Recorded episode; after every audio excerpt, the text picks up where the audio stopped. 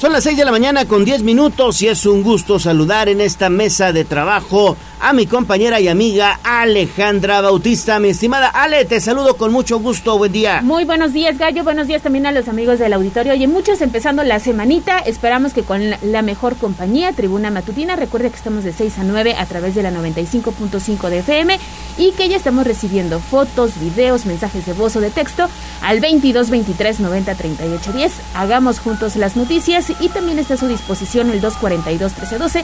Tápese, hace menos frío que el día de ayer, pero hay que prevenir enfermedades respiratorias y ya lo sabe, a partir de este momento, usted y nosotros podemos estar en comunicación. Es correcto, Ale. Así es, mándenos de todo, ¿eh? Recibimos fotografías, videos, mensajes de texto y también mensajes de voz a través del 22 23 90 38 10. Así que sin más preámbulo, vámonos con la información. Instagram, Tribuna Noticias.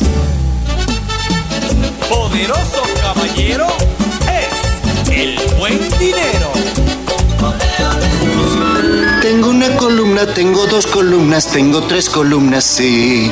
Parecen unas torres todas las monedas que yo he guardado aquí. Bien, ahorrar es el paso más importante, pero ustedes deberían aprender más sobre el dinero. El Granero. Aquí, nuestros consejos de economía. En Tribuna Matutina. Iniciamos con Pilar Bravo, y es que estas son buenas noticias, sobre todo para seguir detonando la economía en la entidad poblana. Se ha dado a conocer que habrá un nuevo parque industrial en la zona de San Martín Texmelucan. ¿No es así, Pili? Te saludo con gusto, muy buenos días. Gracias, Gallo, buenos días al auditorio. Debido al crecimiento en la industria de autopartes y que las empresas que se asentaban en el corredor de San Martín Texmelucan y Tlaxcala, se proyecta la creación de un nuevo parque industrial para fortalecer la oferta a las empresas. La secretaria de Finanzas, Teresa Castro, dio visto bueno a la secretaria de Economía para la adquisición del predio, y el área de bienes del gobierno realizan los trámites para que se pueda generar la obra de infraestructura que seguramente realizará la Secretaría de Infraestructura para que se haga la introducción de servicios y urbanización. Este es el anuncio. El tema del parque industrial, se hizo la adquisición de un predio en la zona de San Martín Texmelucan para habilitar y desarrollar. Ya se cuenta con el predio y seguramente en el 2023 se va a hacer el impulso para dotarlo y detonar, y con ello dar cumplimiento a lo establecido en el plan estatal. Y bueno, pues de esta manera, durante el año se tendrá que hacer pues todo lo que concierne a la infraestructura para tenerlo listo lo más pronto posible, debido a la competencia que se tiene con Tlaxcala y con otras entidades que buscan por todos los medios atraer inversiones nuevas y darles alojamiento, pues Puebla no se puede quedar atrás, a pesar de que tiene 20 parques industriales, pues a la fecha no todos reúnen la infraestructura que demandan las empresas, ni la ubicación, como es el caso de San Martín Texmelucan, pues que tiene todas las salidas hacia, pues tanto hacia la capital, es decir, hacia la Ciudad de México, o bien hacia el sureste. Ese es el reporte, Gallo, sobre este anuncio. Pues importante anuncio el que se ha dado a conocer, Pili, sobre todo porque sí es necesario seguir detonando la industria, en este caso la industria de carácter automotriz y de los autos eléctricos, que bueno, desde meses pasados se ha dado a conocer, podrían generar inversiones en la entidad poblana, Pili. Sobre todo porque, mira, en varias entidades como San Luis Potosí, Pétaro, pues se han convertido en polos de atracción, pues con muchas favorables, porque están ofreciendo muy buenos parques industriales, y Puebla desde hace tiempo pues no tiene nuevos, ¿no? El último que se hizo fue ahí el de Chachapa, ¿no? El de San José Chiapa, y y no hay más. Los anteriores pues ya tienen bastantito tiempo, son pues de los años 90 a 2000, y bueno, desde entonces pues no tenemos nuevos parques industriales. Contigo, Pili. Y ya que estamos hablando de temas de economía, Pili, muy buenos días. Son las 6 de la mañana con 15 minutos. Olivia Salomón, secretaria de Economía, pues también está en la búsqueda de más empresas extranjeras y nacionales para detonar inversiones y el empleo. Así es, y bueno, pues eso anuncia, que tú sabes que, bueno, pues ella es pues una mujer muy activa, que continuamente pues anda buscando inversiones y sobre todo, bueno, pues tanto extranjeras como nacionales, con el propósito pues de que en Puebla haya pues más empleo y sobre todo inversiones importantes. Esto lo señala precisamente Olivia Salomón. Vamos a escucharla. Pero que no nos olvidemos que no hay desarrollo económico si no vamos viendo el progreso social de todas las regiones y de empresas, de los empleados, de los productores, y por eso tan importante que ingresen en las cadenas de valor los pequeños, ¿no? Y que los grandes sirvan como empresas tractoras, pero con la conciencia de que estamos ayudándonos todos unos a otros. Bueno, señala que pues no solamente pretende traer grandes empresas, que ese es el propósito, ¿no?, para generar más empleo, sino también apoyar a las pequeñas inversiones que también tienen o podrían tener espacio en Puebla. Es el reporte sobre este tema. Muy buenas bien, noticias, Pili. Buenas noticias de parte de Olivia Salomón, quien recientemente estuvo compareciendo allá en el Congreso del Estado. Así es, Olivia Salomón, que como dice Pili, pues es una mujer muy, muy activa y siempre está pensando por el bienestar de los poblanos y sobre todo de seguir detonando pues buenos proyectos que ayuden a la economía de este estado. Y bueno, pues del tema industrial y económico nos vamos a el asunto de otro sector primario como es el campo, y el senador de la República, Alejandro Armenta, ayer en conferencia de prensa, Pili, pues anunció algunas acciones para seguir detonando pues inversión y sobre todo apoyo para los agricultores poblanos en esta materia del campo, y además habló de otro tema interesante que es la Estrella de Puebla. Así es, fíjate que la Secretaría de Turismo Federal pues tiene considerado reactivar y apoyar a Puebla, apoyando precisamente la operación de la Estrella de Puebla para colocarla de nueva cuenta como un atractivo pues para el turismo.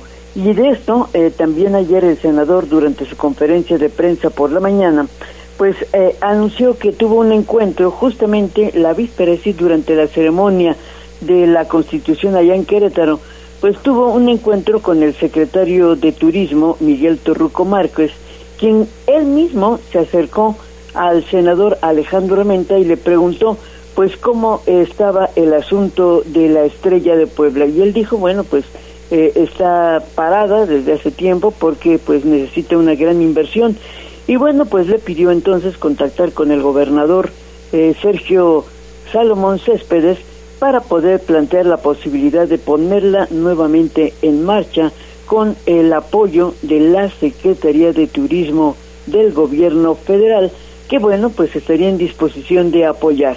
Vamos a escuchar parte de lo que pues platicó ayer el senador Armenta. Vamos a escuchar. Secretario de Turismo que está buscando, y le pidió que te dijera que hay una solución para la Estrella de Puebla. Y no lo dicen, es mi obligación coadyuvar, y me lo pidió el secretario de Turismo, si no me llamo en un momento, pero hice esa conexión. No estoy seguro que el señor gobernador se va a comunicar con el secretario de Turismo, porque es un bien para Puebla. Yo no estoy en contra de la Estrella de Puebla, estoy en contra del saqueo. No estoy en contra de que se le haya dado a Audi el dinero. Tal vez esas plataformas no costaran lo que dicen. Tampoco estoy en contra de las ciclopistas. El tema es que si valen $1, las paguen a $1,000. Ese es el tema. Y bueno, pues señaló que por eso ha servido simplemente como enlace entre el secretario de Turismo del Gobierno Federal, Torruco Márquez, y el gobernador, que ayer mismo, bueno, pues entró en comunicación, pues para que se pudiera hablar de una inversión de al menos 80 millones de pesos, y bueno, pues sí se puede poner en actividad de nueva cuenta antes de entregarla a la iniciativa privada y que sea el Estado quien pueda seguir aprovechando, porque hay que recordar que hay una deuda, y es a lo que se opone el senador Armenta, de que sea pues un aparato muy muy costoso y que haya costado tanto dinero como las ciclovías y las ciclopistas. Durante su conferencia, bueno, pues también habló de la urgencia que requiere el campo, pues para tener mayor inversión, ya que durante los últimos años, antes del actual gobierno, pues estuvo totalmente abandonado. Y bueno, pues se requiere de muchos recursos, de por lo menos 25,000 millones, para que el campo de Puebla pueda realmente convertirse pues en un granero importante como lo fue en otro tiempo. Sobre todo, además dijo, lo importante es que ahora hay nuevos cultivos que están permitiendo la exportación. Pues ese es el reporte, Gallo, sobre la conferencia ayer del senador Armenta. Es que, Pili, hay dos inmuebles o dos monumentos, digamos, con los que se identifica a Puebla en materia turística a nivel incluso internacional. Uno es la Catedral de Puebla. Otro, desde hace unos años a la fecha, es la Estrella de Puebla. Y también esas fotografías de la iglesia de Cholula, de los Remedios, y al fondo el volcán Popocatépetl. Esas son las tres, digamos, imágenes con las que identifican a Puebla, incluso a nivel internacional, Pili. Y si algún turista viene a visitar la Estrella de Puebla y dicen, pues no sirve, pues ¿de qué estamos hablando, no? Exacto, porque se ha quedado nada más como ícono, ¿no? Como tú mencionas. Y bueno, pues lleva buen tiempo. Se hablaba pues de que se requiere de una inversión muy fuerte, ¿no? Incluso pues el gobernador Barbosa cuando llegó a gobernar, pues anunciaba que la posibilidad de cambiarla de lugar, ¿no? Sin embargo, bueno, pues una vez que conoció la realidad de que se encontraba parada y del alto costo, pues ya dejó el tema en paz, ¿no? Sin embargo, bueno, pues se seguía buscando la manera de concesionarla a un privado o algo, ¿no? En fin, el chiste es, o sigue siendo, pues ponerla en activo, pues para que siga siendo un atractivo. Y bueno, pues con el ofrecimiento que hace Miguel Torruco, pues no es malo, ¿no? Habría que ver si realmente es, eso se lo preguntaremos, pues al gobernador, a ver qué es lo que resuelve. Así es, a ver qué es lo que dice. Sin duda sería importante. ¿Sí? ¿Alguna vez te subiste y te tomaste fotografía desde arriba de la Estrella de Puebla? Sí, una vez nada más me subí a la Estrella de Puebla. ¿Llevaste algún familiar, a alguien que vino de visita a la ciudad a recorrer la Estrella de Puebla? Así es, sí. La verdad es que al principio tuve visita de algunos familiares que llegaron aquí a Puebla y sí acudimos a la Estrella de Puebla y les gustó mucho, fíjate que les gustó mucho, digo, más allá de que no tienes ninguna vista espectacular, sino únicamente a la zona de plazas y después si está despejado el volcán Popocatépetl, pero les gustó mucho la atracción, ¿no?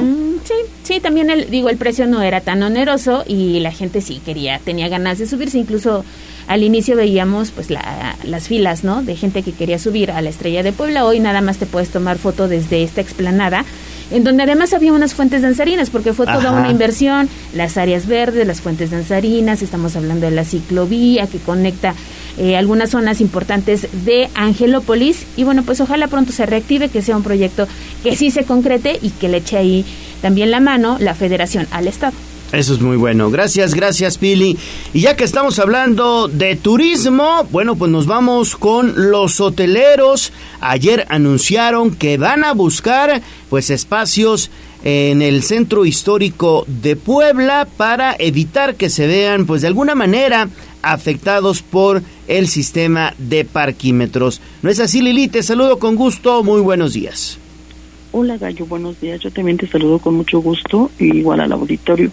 Efectivamente, Manuel Domínguez Gabrián, presidente de la Asociación Poblana de Hoteles y Moteles en Puebla, reveló que los establecimientos del sector ubicados en el centro histórico de la capital están teniendo complicaciones a raíz del programa de parquímetros. Explicó que cuando el proyecto fue presentado, la autoridad municipal informó que los hoteles contarían con espacios frente a sus entradas para el ascenso y descenso de los huéspedes. Sin embargo, al final solo se les asignaron espacios de carga y descarga de mercancías.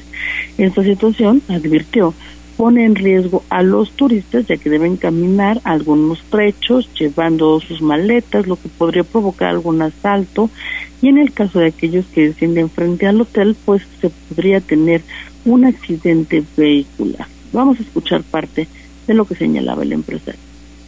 Nosotros no tenemos espacios delante de los hoteles y se pueden dar cuenta paseando, yendo al centro histórico y paseando enfrente de los hoteles, se darán cuenta, la gente no está contenta y un día vamos a tener el problema de que nos roben a alguien trasladándolos las maletas desde los espacios de carga y descarga de mercancías a los hoteles, y ahí es donde nos va a tronar Puebla, ahí es donde vamos a tener los problemas, ¿no? O inclusive que nos atropellen a alguien, ¿no? Bajando y de esos espacios, ¿no? El empresario pidió que esta situación sea reconsiderada y se les permita contar con espacios para que los huéspedes puedan arribar o dejar sus establecimientos de una forma más segura, y consideró que en general el programa ha tenido buenos resultados, sin embargo, puede mejorarse. Es el reporte. Bueno, pues Lili, muchísimas gracias. Creo que sí es importante que existan algunos sitios donde puedan realizar el ascenso y descenso de turistas. Ya lo decía el representante de los hoteleros, puede existir por ahí algún accidente y únicamente sería eso, ¿no? Garantizar el ascenso y descenso y después que exista otro sitio donde se puedan estacionar, en este caso las camionetas, que son camionetas grandes, o los autobuses, ¿no, Lili? Sobre todo, Gallo, porque también hay algunos hoteles en donde llegan, por ejemplo, grupos de excursionistas, ¿no? Entonces de pronto llegan estos autobuses grandes, ¿no? De buenas dimensiones, pues, y se hace por ahí también un rollo vehicular, ¿no? Entonces, como tú señalas, pues sí, se garantizará solamente esto, que se pueda descender con tranquilidad, con calma, que la gente pueda, pues, bajar sus cosas, sea fuera de un autobús o de su propio vehículo. La verdad es que sería, pues sí, mucho más cómodo. En el caso, por ejemplo, de los hoteles, ya decíamos, sí se les dejó este espacio para descarga de mercancías. Sin embargo, por ejemplo, la mayoría de estos lugares, pues tiene estas puertas al lado contrario de los accesos principales, ¿no? Por una cuestión de imagen, lógicamente. Entonces, muchas veces, pues sobre todo en los que son un poco más grandes, sí se tiene que caminar, pues, un trayecto, digo, no tampoco tan grande, pero a lo mejor, pues, dar la vuelta a la esquina o caminar hacia unos metros más. Entonces, bueno, como él decía, ¿no? Hay gente que llega de noche, hay gente que llega sin luz. Entonces, pues sí, ojalá se pudiera, pues, hacer esta pequeña modificación al programa y, bueno, pues todos contentos, ¿no, Gallo? Así es. Bueno, pues seguimos contigo, Lili. Y ahora vamos a escuchar malas noticias, Lili, porque hiciste un recorrido como todos los lunes y incrementaron los precios de algunas verduras y hortalizas. Oye, ya hasta los nopales salen caros, Lili. No me digas. Carísimos salen. Sí, ayer también pude comprobarlo, una bolsa de nopales de ahí como de, no sé, 5 así chiquititos. La verdad es que creo que 15 pesos. Sí, ya todo está muy, muy caro. Pero mira, pues este lunes en Puebla los precios de 4 de las 10 verduras y hortalizas que semana con semana monitoreamos en Tribuna Noticias, pues registraron una variación a la alza respecto del periodo anterior. El resto de los precios se mantuvo sin cambios. De acuerdo a datos del Sistema Nacional de Información e Integración de Mercados de la Secretaría de Economía Federal, el brócoli es el producto con la mayor variación. La semana pasada costaba 10 pesos el kilo, este lunes se comercializó en 15 pesos. El chícharo también arrancó a la alza con un precio de 24 pesos el kilo contra los 22 del periodo anterior, mientras que el incremento para el limón sin semilla y el tomate verde fue de un peso por kilo y esta semana costarán 14 y 13 pesos respectivamente. En cuanto a los productos sin variación en el costo, la calabaza italiana cuesta 20 pesos, el champiñón 76 pesos, el chayote sin espinas 15 pesos, el chile serrano 45 pesos, el jitomate salade pesos y el pepino 27 pesos. Estos precios, hay que recordar, son por kilogramo, pero a la venta por mayoreo. Y es que la industria del esnim se levanta cada día directamente de los principales mercados de cada entidad y para el caso de Puebla se toma como referencia la central de abasto. Es el reporte. Muchísimas gracias, Lili, pues apretar otra vez el bolsillo porque todo está por las nubes. Yo me quedé que los nopalitos estaban de a peso. No, pues es que tú comes huevo orgánico aparte, o sea, no manches, ¿qué vas a comprar nopales? Te lo juro, yo me quedé que los nopalitos estaban de a peso. Hoy nos dice Lili, ¿y esa una bolsita en 15 pesos? Efectivamente, Gallo, de hecho los nopalitos, bueno, al menos aquí en algunos mercados de la región de las Cholulas, eran de esos que te regalaban, ¿no? Que la marchanta te decía, ahí va su nopalito, su regalo. De pilón, ¿no? Sí, exacto, y ahora, no, de verdad, todo muy caro, y sabes que también me doy cuenta de que cada vez hay menos productos, digamos, de los que antes se vendían. Eso por ahí me da la curiosidad de andar preguntando, a ver si puedo encontrar la respuesta, pero por ejemplo estos productos que antes había como las verdolagas, ¿no? Los guapzontles o estas como quelites, ajá, ya cada vez hay menos. Hay menos. Ajá, los veo poco en los mercados, por ahí voy a empezar a preguntar, a lo mejor también se debe a que pues cada vez los consumimos menos, pues ya la gente no los trae, ¿no? Ajá, y se pueden echar a perder porque al final de cuentas se pudren, son hierbas. Sí, efectivamente, pero la verdad es que sí, todo lo demás está caro. Y bueno, recordarles también respecto de los precios que les presentamos, como decíamos, son por mayoreo, entonces al mercado los encuentras 5 hasta 7 pesos más caros ya en la venta por kilo al menudeo, entonces claro. La verdad es que sí, de pronto, por ejemplo, el jitomate, ¿no? Ayer lo veía 20 pesos en la mayoría de los casos, la papa 20 pesos igual, total para una semanita si no compras menos de 200, 300 pesos de puro recaudo nada más. Sí, no, sí, es una buena lana. Y si quieres fruta, eso ya es otro boleto. Eso es aparte. Gracias, Lili. Buenos días. Oye, ahorita días. Que decía de las verdolagas, con mucha gente las acostumbra con carne de porco. A mí me encantan las verdolagas. No soy muy fan, pero sí saben buenas. Saben ricas, admito. ¿Eh? Las, a Jazz le gustan, ay, aquí ventilando al Jazz, los quintoniles. Yo no los he probado, fíjate. Los quintoniles también son sabrosos. Yo no, pero los quelites sí. Los quelites sí. Los quintoniles, las verdolagas, las espinacas. Ah, esas sí son, pero esas son más básicas, pues. Sí, ¿no? Sí, o sea, sí. Hay mucha que gente consumir que no ha probado mucho. Esto que a lo mejor se den ciertas épocas del año, que eso también es otro asunto. Hay que consumir mucho de eso, porque son muy ricas. Pero ya también están caras. En hierro. Sí, ya todo es caro. Pero bueno, pues platícanos usted cómo le va en el mercado cuando va por su recaudo, y también pues díganos cuánto se está gastando en promedio en pues esta adquisición de verduras y hortalizas. Pues mándenos un mensajito al 22 23 90 38 10. Vamos a hacer un pequeño sondeo muy muy rápido. ¿Cuánto se gasta usted semanalmente en el mercado? A 22 ver, 23 90 38 10. Yo semanalmente sí me gasto nada más de recaudo, ajá, y de fruta, ajá, 400-450 pesos, ajá, semanales. No te creo. ¿Sí? ¿Y qué compras de fruta? De fruta es plátano, ajá, que es básico, la manzana y... No, es que la manzana está cara. Sí, no, mira, a ver, espérame. La manzana, fíjense ustedes, ¿saben en cuánto estoy comprando la manzana, el kilo de manzana? 28 pesos el kilo de manzana. Hay algunos lugares donde ya están en 38 y 39 pesos el kilo, o más. Pero yo lo estoy comprando, luego les digo en dónde. Sí, que en del tip, ¿no? 28 pesos el kilo de manzana amarilla, de la amarillita. Uh-huh. Sí, digo, porque ya puedes comprar de otro tipo y ya se va elevando el precio. Pero bueno, que participe. Tienes que buscarle. Que participe, sí, y las amas de casa lo hacen, obviamente que lo hacen. Sí, claro. Pero bueno, ahí está la recomendación y sobre todo que usted participe. Tenemos saludos antes de mandar a la pausa comercial. Desde la zona de Zacatlán dicen que amanecen a menos 5 grados centígrados. Nos mandan la fotografía del vehículo que en estos momentos, bueno, pues registra esta temperatura allá en la Sierra Norte. Oye, pues ya hace frío.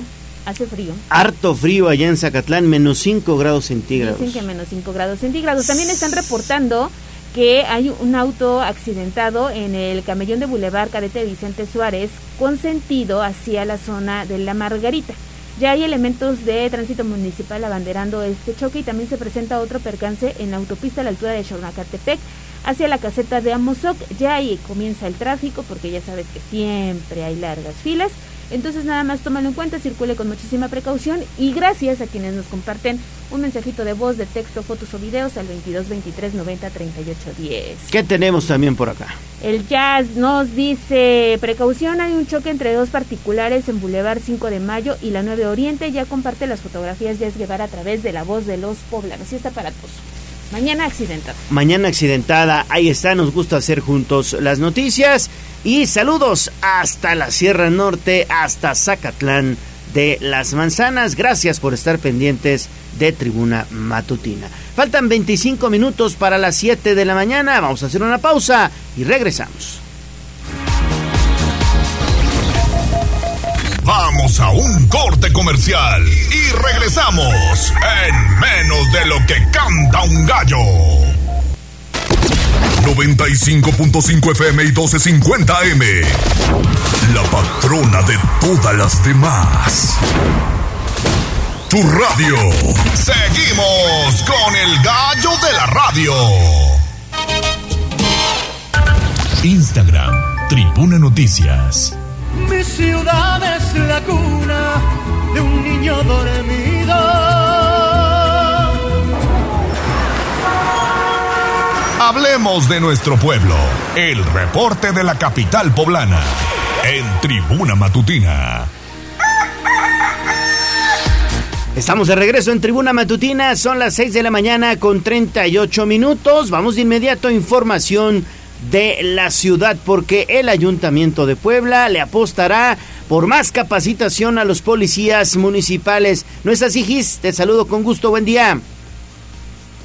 Buen día, Gallo, te saludo con mucho gusto, igual que a nuestros amigos del auditorio. Y ante los accidentes viales en donde se involucran elementos de la Secretaría de Seguridad Ciudadana del municipio de Puebla, María del Consuelo Cruz Galindo, titular del área, dejó en claro que generan una capacitación obligatoria porque es un tema que no se puede dejar pasar, luego de que diversas unidades de la dependencia han protagonizado siniestros en diversos puntos de la capital poblana.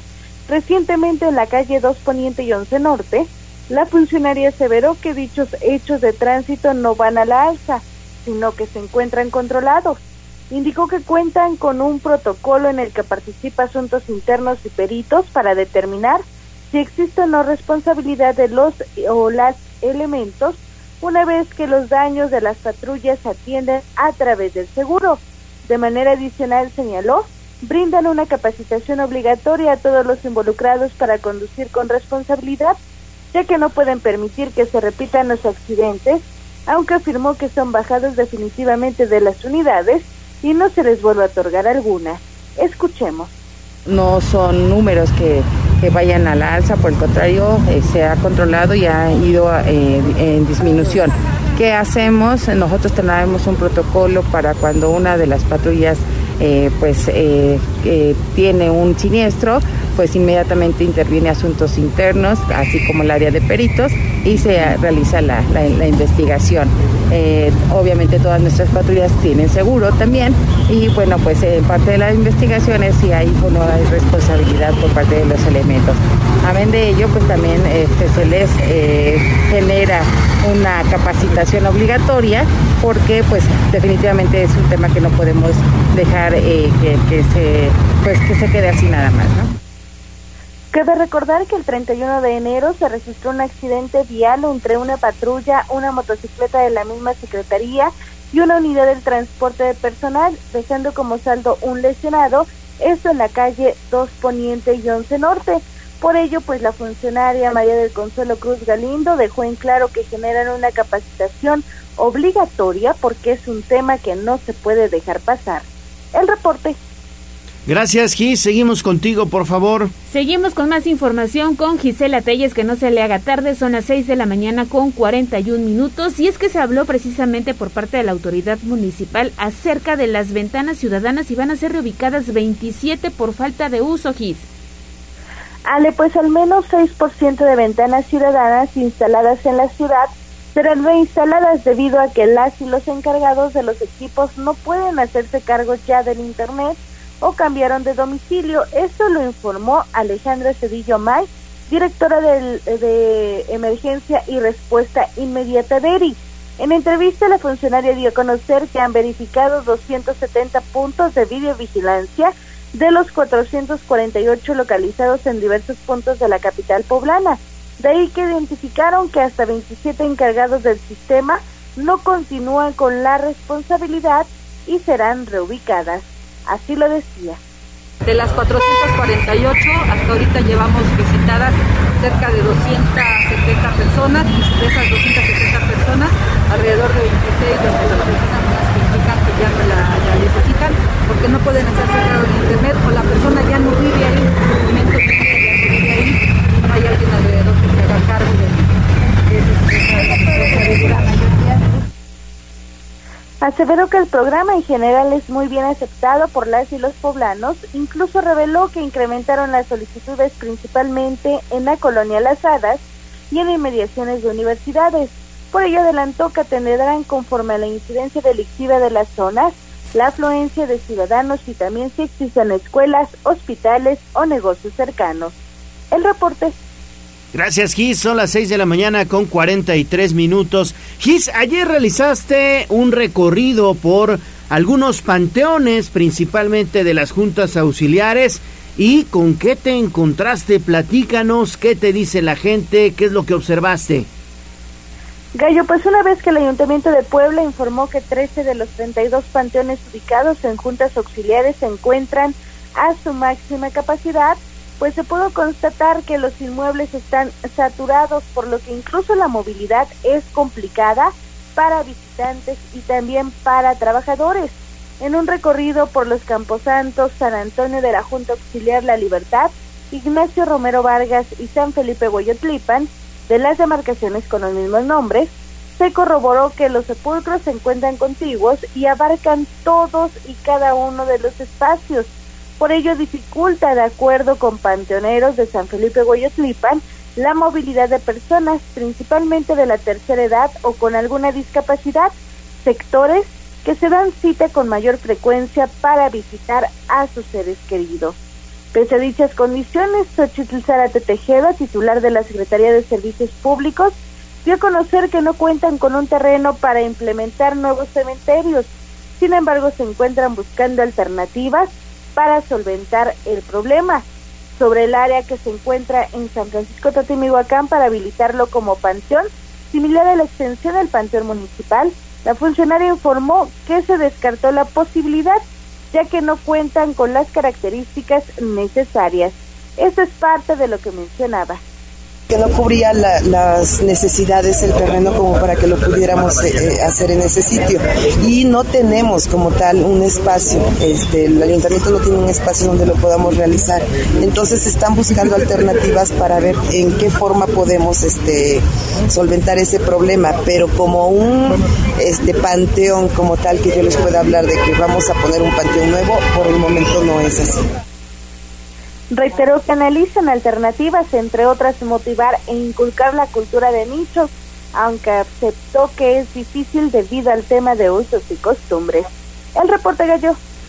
Entonces, bueno, prácticamente ya no cabe ni un alfiler en estos panteones, al menos a mí me ha tocado observar, mi estimada Gis, Ale, auditorio, el panteón de San Pablo Xochimihuacán. Ya está hasta el tope, está hasta el tope. Y en muchas ocasiones hay ya problemas con algunos familiares que dejan de visitar a las personas que tienen ahí en estos camposantos, y muchas veces ya estamos hablando hasta de exhumaciones, mi estimada Gis.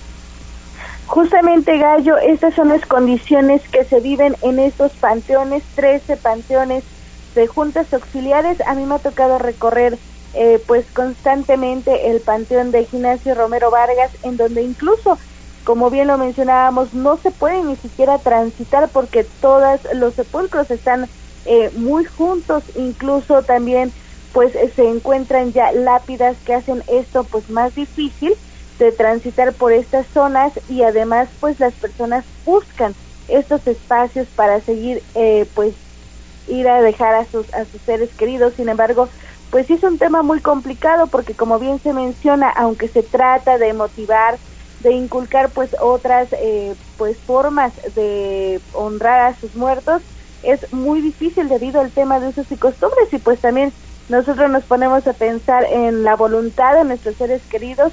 Exacto. Es más difícil aún. Exactamente. Gracias, Gis. Y bueno, pues yo quería comentar lo que sucede al sur de la ciudad en el Panteón Jardín, que aunque no está ubicado en una junta auxiliar. Ah, claro, ya sé también, cuál, sí. Oye, ya la falta también de servicios, agua, el mantenimiento, en fin, sí es todo un asunto. Y bueno, pues ahí está el trabajo especial que nos ha preparado esta mañana Gisela Téllez. Y seguimos con más con Gis. Oye, porque hay un anuncio también importante por parte de las autoridades, y este tiene que ver con las casonas del centro histórico. Se han identificado por lo menos 180 inmuebles deteriorados en el primer cuadro de la ciudad. Aquí lo importante es que la autoridad está pidiendo que los dueños se acerquen para recibir asesoría y obviamente estos inmuebles tengan mantenimiento. Tú caminas por Avenida Reforma antes de llegar al Zócalo de la ciudad y algunas cornisas de los... Muy pocas veces como que alzamos la mirada para ver qué está pasando arriba, ¿no? Pero algunas de las cornisas ya se ven con estas como cuarteaduras y sí pueden representar un peligro. Claro, incluso han colocado unas mallas, vi en un inmueble una especie de malla que supongo protege en caso de que algo pues se desprenda y no caiga hacia la zona del piso y obviamente pues lastime a algún peatón. Pero tú tienes los detalles, Gis, adelante, buenos días otra vez. Ale, pues al momento se han detectado y notificado 188 inmuebles que presentan distintos grados de desgaste, desde presencia de humedad, desprendimiento de aplanados, vegetación parásita, pérdida de características históricas, hasta techos y muros colapsados.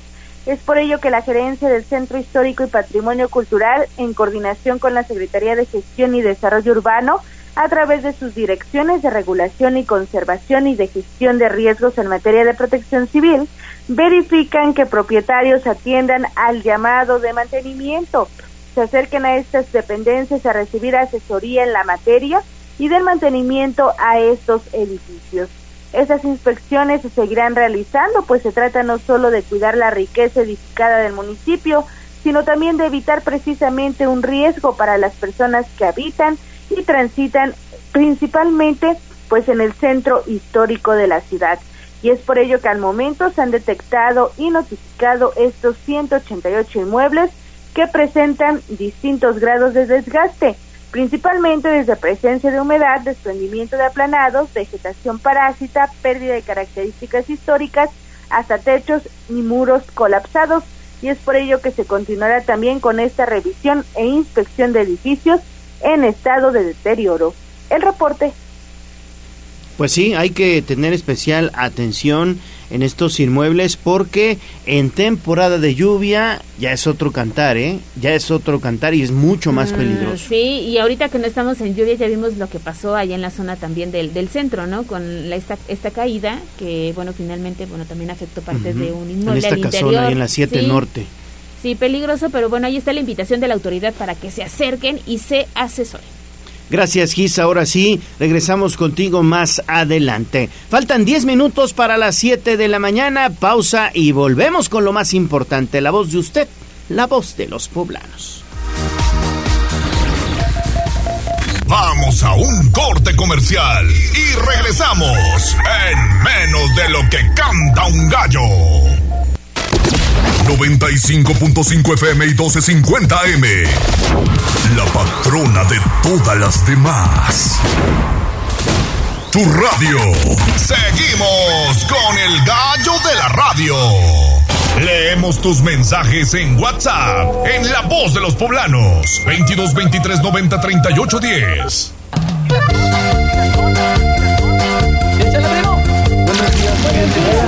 Esta es la voz de los poblanos.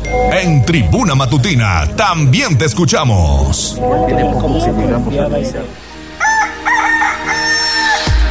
Seis de la mañana con 53 minutos. Vamos con la voz de usted, la voz de los poblanos. ¿Qué tenemos, Ale? Pues tenemos ya algunos saludillos, pero primero con este reporte que nos hace llegar Raimundo Arteaga. Por ahí, compañeros, les comparto esta fotografía. Es de un matiz que está abandonado entre la María y las Ranas, aquí en Loma Bonita. Si es de alguien, pues allá está abandonado. Por ahí, no, por ahí. Vamos a compartir las fotografías de este vehículo abandonado allá en esta zona que nos comparte este amigo del auditorio y que está muy pendiente de este espacio de noticias. También Juan Merino ya se reportó, nos dice muy buenos días. Que sea un excelente martes, ya muy movidito porque hay varios accidentes en la ciudad. Sí, amanecemos con varios choques esta mañana. ¿Desde ayer? Sí, pero ayer no cuenta.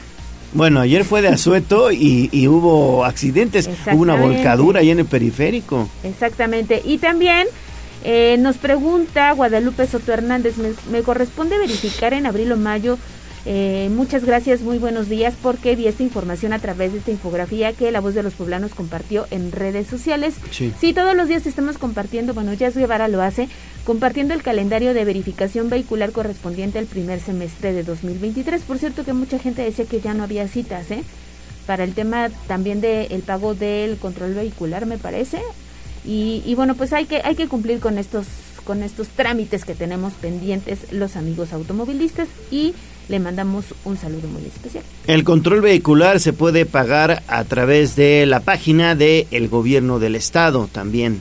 Sí, y aquí, o sea, no pueden pagar el control vehicular si no han cambiado las placas. Exactamente. Sí, así que, pues hay que cumplir, porque con todo. No había citas ya disponibles, por lo menos para el mes de febrero, ¿no, Jazz? En la última vez que checamos la página de Ventanilla. ¿Para placas? Para placas. Sí. Igual está también agotado. Para verificar está saturado, digo, yo encontré hasta el 28 de febrero. Fíjate, no, pues ya fin de mes. Bueno, además que hay quincena, no te puedes quejar. Y bueno, también tenemos otro saludo para la terminación 4781 que nos reporta desde la zona de Lomabella y dice que qué orgullo que estos héroes mexicanos salgan a salvar más vidas allí en Turquía. Y es que dice que escuchó muy tempranito esta información de Cruz Roja Mexicana, de estos equipos de binomios que están saliendo precisamente. Oye, el canciller Marcelo Ebrard comparte a través de sus redes sociales parte del testimonio de estos poblanos pertenecientes a Cruz Roja que están viajando ya como parte del equipo para poder, pues, apoyar en las acciones de búsqueda y rescate. Tuvimos ya hace algunos meses a Rex, uno de estos caninos que sale precisamente con este equipo en las instalaciones de Tribuna Comunicación. Entonces vamos a buscar las fotografías para recordar este hecho que obviamente pues es importante hoy a nivel internacional. Así es, derivado de la serie de sismos que se registraron allá en Turquía, lo que han ocasionado pues serias afectaciones, salen 4 rescatistas con 2 elementos caninos de Cruz Roja Mexicana de la ciudad de Puebla hacia esa zona en Turquía y Siria. Son rescatistas Anet López, Daniel Hernández, Miguel Ángel Martínez y Alberto Peña, acompañados en este caso de Julie y Rex, que aportarán con su talento y experiencia pues en las labores de búsqueda y rescate en que están atrapadas allá en las estructuras que desafortunadamente colapsaron en Turquía. Esto fue lo que dijo el director de socorro de Cruz Roja Mexicana en Puebla. Soy Mario Alberto Ramírez Mauleón, coordinador estatal de socorros de Cruz Roja Mexicana en el estado de Puebla.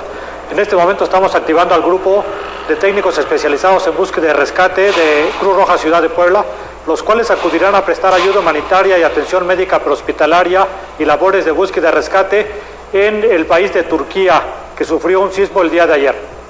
Mira, pues ahí está. Ampliamos la información. Se va Julie y Rex. Así es, y concluimos con esta petición que nos hacen llegar desde la 17 Poniente, a la altura del 4112 en la colonia Belisario Domínguez, porque al parecer Agua de Puebla estuvo reparando una fuga de agua, pero dejaron en malas condiciones el pavimento. La gente que habita en la zona, bueno, pues dice que cuándo van a acudir a reparar los desperfectos que se ocasionaron a raíz de la atención de este reporte ciudadano. Con muchísimo gusto lo canalizamos para que los amigos de Agua de Puebla para Todos estén atendiendo esta situación. La verdad es que siempre nos echan la mano cuando generamos un reporte a través de La Voz de los Poblanos. Pues hasta acá lo más importante que tenemos esta mañana. Son las 6:58 a.m. Jazz Guevara, ¿qué tenemos allá en redes sociales? Connie Ángel se reporta como todos. Saludos, Connie. Mandando su sticker, pues, de los buenos días para todos. También saludos para Pati Ramírez, el señor Miguel Ángel Popoca, Claudia Elizabeth Martínez también está al pendiente de la transmisión a través de Facebook. También saludos para la terminación 8363, Darwin Q, así está su usuario, y también para el señor Héctor Hernández. Saludos a todos y gracias por estar pues atentos a las noticias aquí en Tribuna Matutina.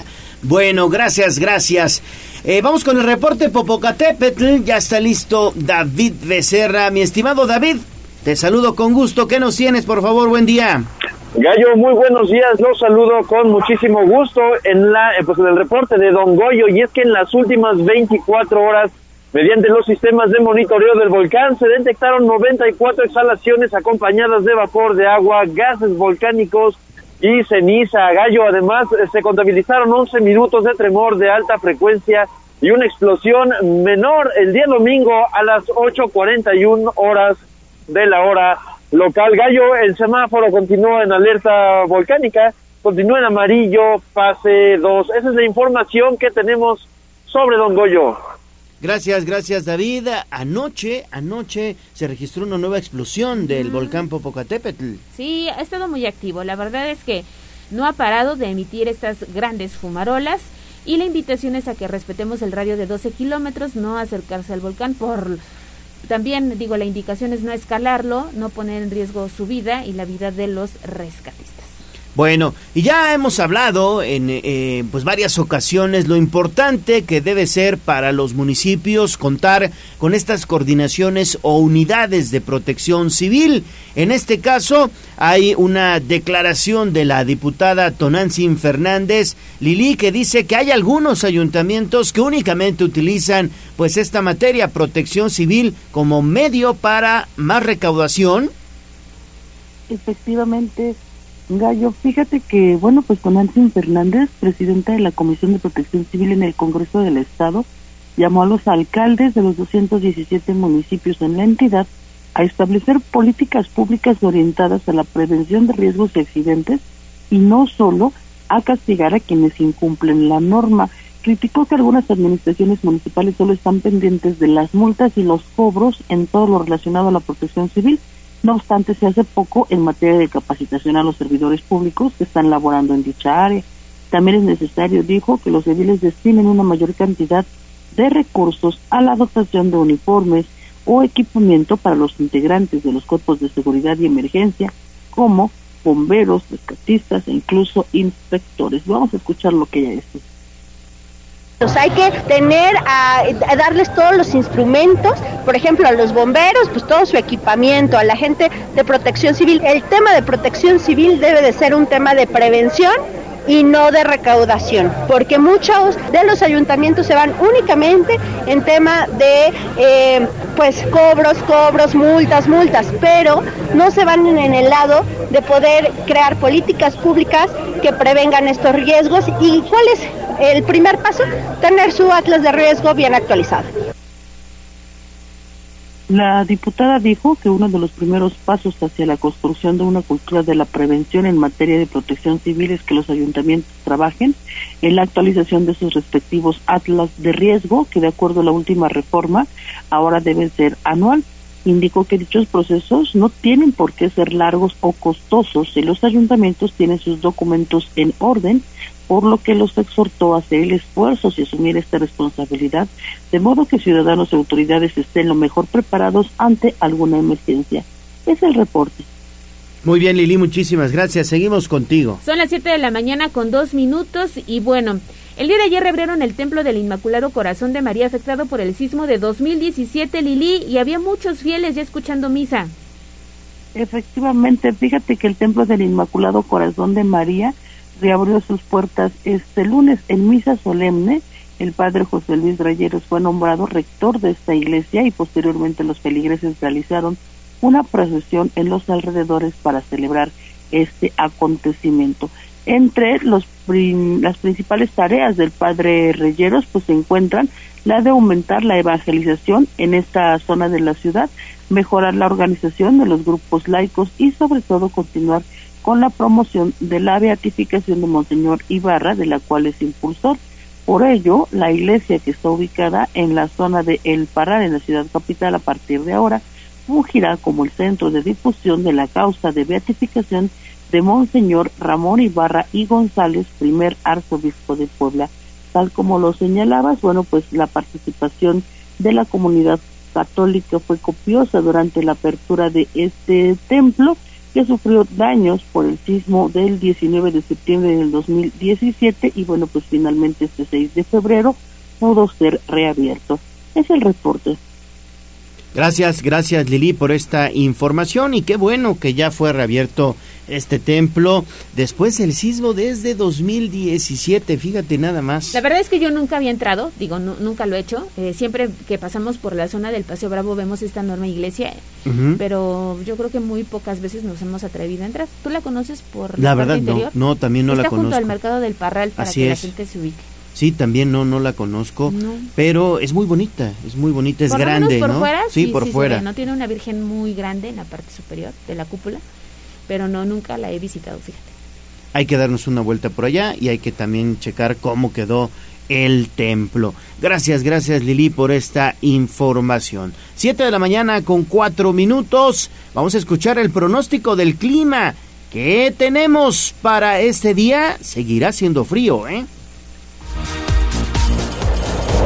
Continúan las temperaturas invernales. La mañana de este martes se percibirán temperaturas mínimas de 7 grados durante las primeras horas de la mañana. La temperatura máxima que se alcanzará será de 25 grados Celsius. Habrá vientos de entre 5 y 10 kilómetros por hora y ráfagas que podrían alcanzar los 26 kilómetros por hora con dirección al sur. Para la zona de la Sierra Norte y Nororiental, las temperaturas serán las más bajas en el estado, pues en zonas montañosas se percibirán mínimas de hasta 4 grados centígrados y máximas que alcanzarán los 21 grados en promedio. Tecamachalco, Oriental, Ciudad Cerdán y San Martín Texmelucan serán municipios que amanecerán muy fríos, donde incluso podrían presentarse algunas heladas. Sin embargo, se podrán observar cielos despejados y nula probabilidad de lluvia.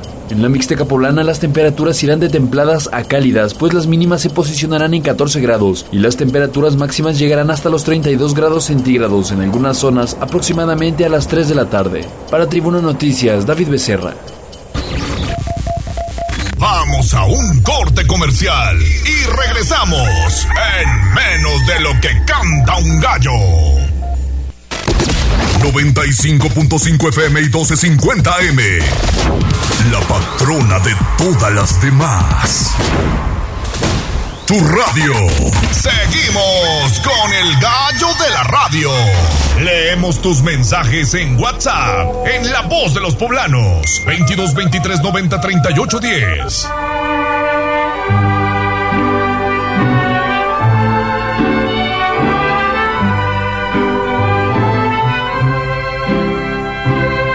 En la fresca y perfumada mañanita de tu santo, recibe, mi bien amada, la dulzura de mi canto.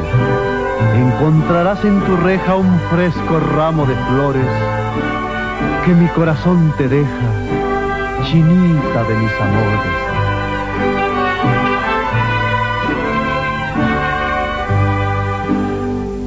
Estas son 7:07 a.m, ya estamos escuchando al señor Pedro Infante y las tradicionales mañanitas de Tribuna Matutina, porque aquí todos los días festejamos a usted que está de santo, de cumpleaños o también de aniversario, y les regalamos un pastel mediano, mediano, de pastelería 5.20 la hora del postre.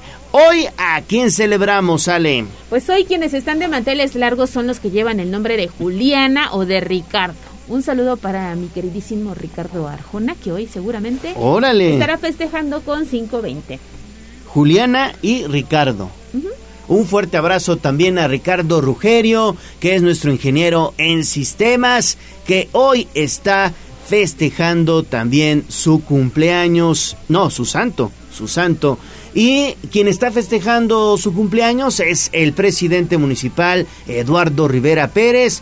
Un fuerte abrazo de Tribuna Matutina, de todo el equipo, para el alcalde de Puebla, Eduardo Rivera Pérez, y que tenga un gran día. Así como ellos, lo invitamos a que ustedes estén en contacto con nosotros al 22 23 90 38 10, y pueden ganarse un pastel mediano si es que está de santo o de cumpleaños. Y es que son 5 sucursales en Puebla y 2 en Tlaxcala. Pastelería 5.20, la hora del postre, le obsequia un pastel mediano para que celebre su santo o su cumpleaños. Pastelería 5.20, la tradición de una nueva generación, y puede encontrarlos en 520.mx. Ahí están todas las sucursales. Muchas felicidades. Por su favor, encienda su linternita. que ha pasado mi amor, amapolita dorada de los llanos de Tepí.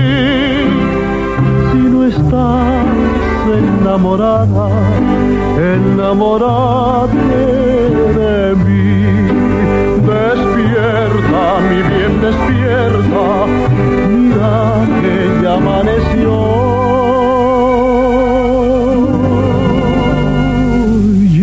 Los pajarillos cantan, la luna yace.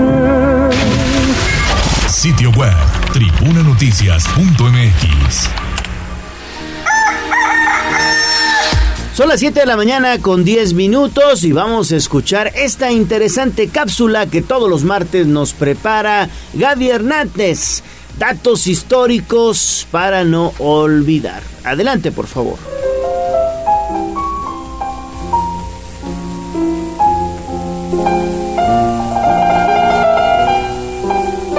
Ale Leonardo, muy buenos días. En esta ocasión voy a hablar acerca del gran poeta mexicano Manuel Acuña. Su nombre completo era Manuel Acuña Narro y se desarrolló en el estilizado ambiente romántico del intelectualismo de la época. Solo vivió 24 años y murió tras tomar cianuro de potasio. A pesar de su corta vida, el originario de Coahuila dejó un gran legado literario que se expresó sobre todo en poemas. Su marcado carácter romántico, el lirismo que fue apoderándose poco a poco de sus anhelos literarios y su naturaleza enfermiza, conformaron paulatinamente unos poemas en los que se advierten los destellos de su pasión y su genio poético. Características que la turbulencia de sus amores y desamores irían acentuando para conducirlo, en medio de la locura del amor rechazado, al suicidio. Manuel Acuña fue un poeta nacido el 27 de agosto de 1849 en Saltillo, Coahuila. Era hijo de Francisco Acuña y Refugio Narro. Realizó sus primeros estudios en el Colegio Josefino de su ciudad natal y alrededor de 1865 se trasladó a la Ciudad de México, donde ingresó en calidad de alumno interno al Colegio de San Ildefonso, donde cursó latín, filosofía, francés y matemáticas. En 1868 ingresó a la carrera de medicina, misma que se vio truncada debido a su muerte temprana. Durante su estancia en la capital, se unió a los grupos de tertulias intelectuales y literarias, donde forjó amistad con Manuel Altamirano y especialmente con Juan de Dios Peza. Aunque breve, su carrera fue fructífera y prometía una gran trayectoria. Su primera presentación pública fue durante el funeral de su amigo Eduardo Alsúa en 1869, tras lo cual fundó la Sociedad Literaria Nezahualcóyotl en el exconvento de San Jerónimo. Sus primeros poemas de aquella época fueron publicados en el periódico La Iberia. Posteriormente publicó su obra El Pasado, misma que fue llevada al teatro y recibió excelentes críticas. Todo parecía indicar que Manuel Acuña, el poeta del romanticismo mexicano, pasaría a la historia como uno de los más grandes. Lamentablemente, el 6 de junio de 1873, Manuel Acuña terminó bruscamente con su vida. Cuenta la leyenda que Acuña estaba enamorado de Rosario de la Peña y Llerena, quien era una intelectual mexicana a quien dedicó su poema Nocturno. Al no verse correspondido, decidió terminar con su vida. Sin embargo, algunos piensan que su suicidio se debió a su situación de pobreza extrema y a su naturaleza melancólica. Manuel Acuña era un escritor que a sus 24 años tenía un alma atormentada. Sostuvo una relación con la poetisa Laura Méndez de Cuenca, con quien procreó un hijo que vivió pocos meses. Debido a sus dificultades económicas, se vio obligado a vivir en la escuela de medicina. Y de acuerdo con su carta póstuma, la idea del suicidio rondaba su mente desde mucho tiempo atrás. Sin embargo, el miedo al infierno había evitado que lo consumara. Su poema Ante un cadáver es considerado el mejor escrito en México durante el siglo XIX. Tras consumir cianuro, Manuel Acuña fue encontrado en su cuarto de la escuela de medicina. Sepultaron a Manuel en el humilde panteón de Campo Florido, en la actual Colonia Doctores. Posteriormente, sus restos fueron trasladados a la Rotonda de las Personas Ilustres del Panteón Civil de Dolores y allí permanecieron hasta 1917, cuando fueron trasladados a Saltillo y depositados en la Rotonda de los Coahuilenses Ilustres del Panteón de Santiago. Sus tres grandes poemas, Ante un cadáver, A la hora y Nocturno, tienen una sinceridad desgarrada. Se tienen contabilizadas 96 obras de Acuña, 80 poemas amorosos, patrióticos, humorísticos, descriptivos y de circunstancias, una obra de teatro, 3 artículos y 12 cartas. Y estos fueron los datos históricos para no olvidar. Mi nombre es Gabriela Hernández Huerta y nos escuchamos la próxima semana.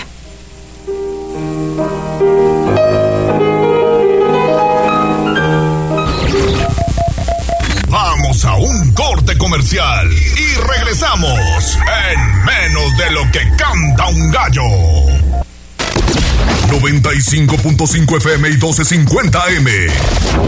La patrona de todas las demás. Tu radio. Seguimos con el gallo de la radio. Twitter, @Tribuna Vigila. Y esta va para todas aquellas que son como una chica que yo conozco.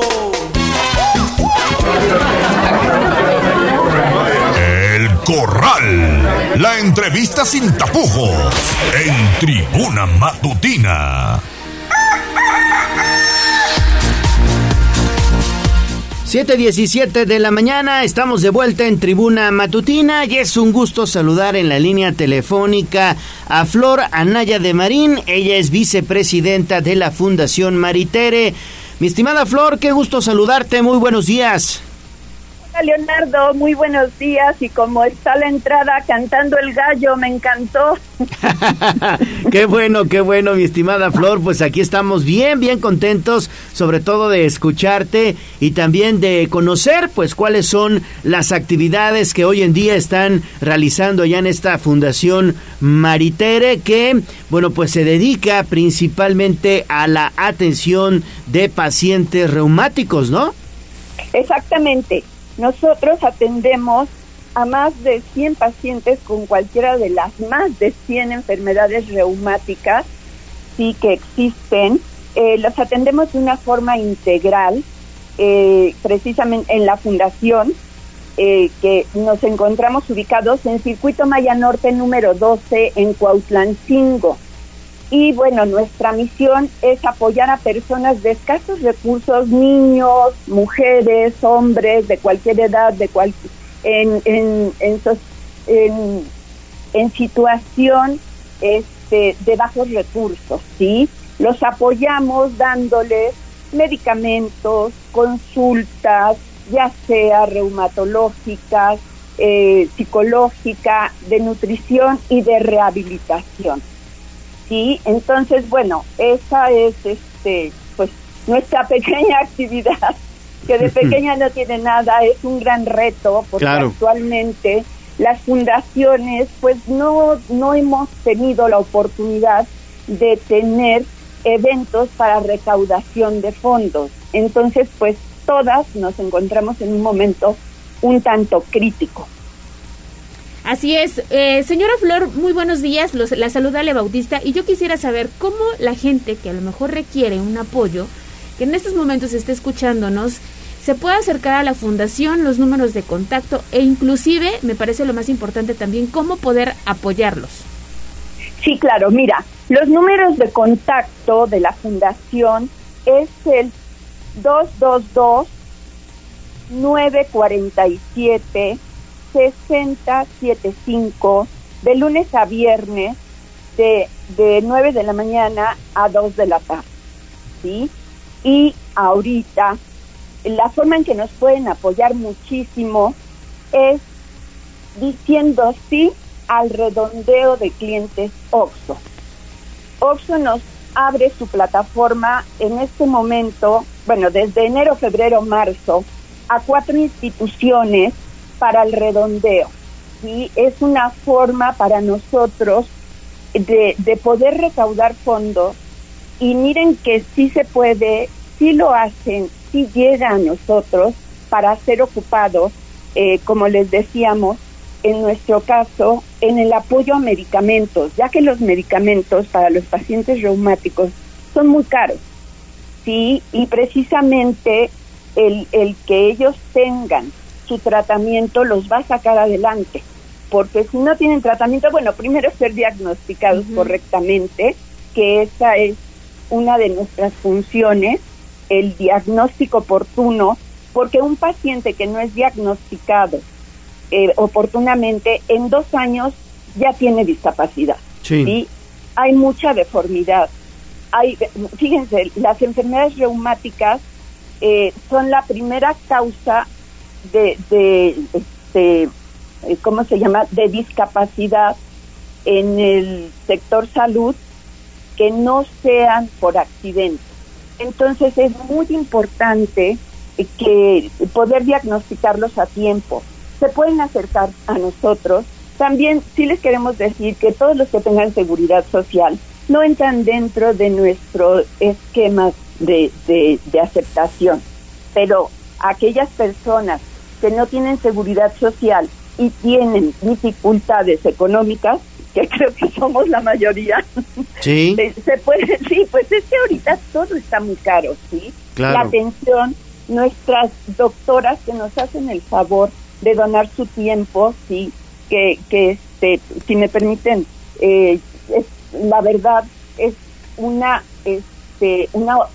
oportunidad enorme tenerlas trabajando con nosotros, porque además tenemos excelentes reumatólogas, sí, la doctora Fátima de Labra, la doctora Abril Montes, el doctor Rafael Pimentel, la doctora Cindy, algunas que se me van de la mente, pero bueno, ellos son la columna vertebral por lo que podemos seguir trabajando. Y obviamente, pues toda la situación económica que envuelve a cómo trabajamos, a seguir adelante y a seguir ayudando, que esa es nuestra misión. Así es. No, y es que en el estado de Puebla, pues existen alrededor de 74,000 pacientes en situación de pobreza y que tienen padecimientos reumáticos. Entonces, es una labor titánica la que ustedes están haciendo en esta Fundación Maritere prácticamente desde el año 2001. Así es, sí, ya tenemos más de 20 años. Apoyando, que bueno, que se constituyó la fundación, y pues la situación siempre ha existido. Tenemos muchos pacientes de la sierra con muchas dificultades para venir a la ciudad a tomar a sus tratamientos y todo, pero ahí están echándole ganas. Precisamente algunos de ellos están dentro de nuestro programa de apadrinamiento, que es que personas altruistamente donen para que ellos puedan también transportarse y puedan recibir sus medicamentos. Entonces, esto es una labor que yo siempre he dicho que si todos nos unimos, claro, no necesitamos dar grandes cantidades, ¿sí?, sino con poco podemos ayudar mucho. Y esto del redondeo OXXO es la oportunidad, bueno, excelente para poder hacerlo, porque con 50 centavos, 10 centavos, 90 centavos, sí, no puede llegar al peso, eso sí, estamos apoyando, pero somos muchos, y es lo que queremos, que seamos muchos para poder recibir mucho también. Pues todavía estamos a tiempo. Termina hasta marzo, ¿verdad?, esta campaña de redondeo para apoyar a la fundación. Sí, termina en marzo, y les vuelvo a repetir, probablemente en la tienda que vayan no encuentren el logotipo, porque tienen ahí unos panfletos y una información. No encuentren el logotipo de Fundación Maritere, porque somos 4 fundaciones y estamos divididos. Nosotros pertenecemos a toda el área de Cholula, estamos divididos de Angelópolis, creo que está Tlaxcala, entonces, pero a todas, a las 4 instituciones, lo que se recaude se reparte en partes iguales.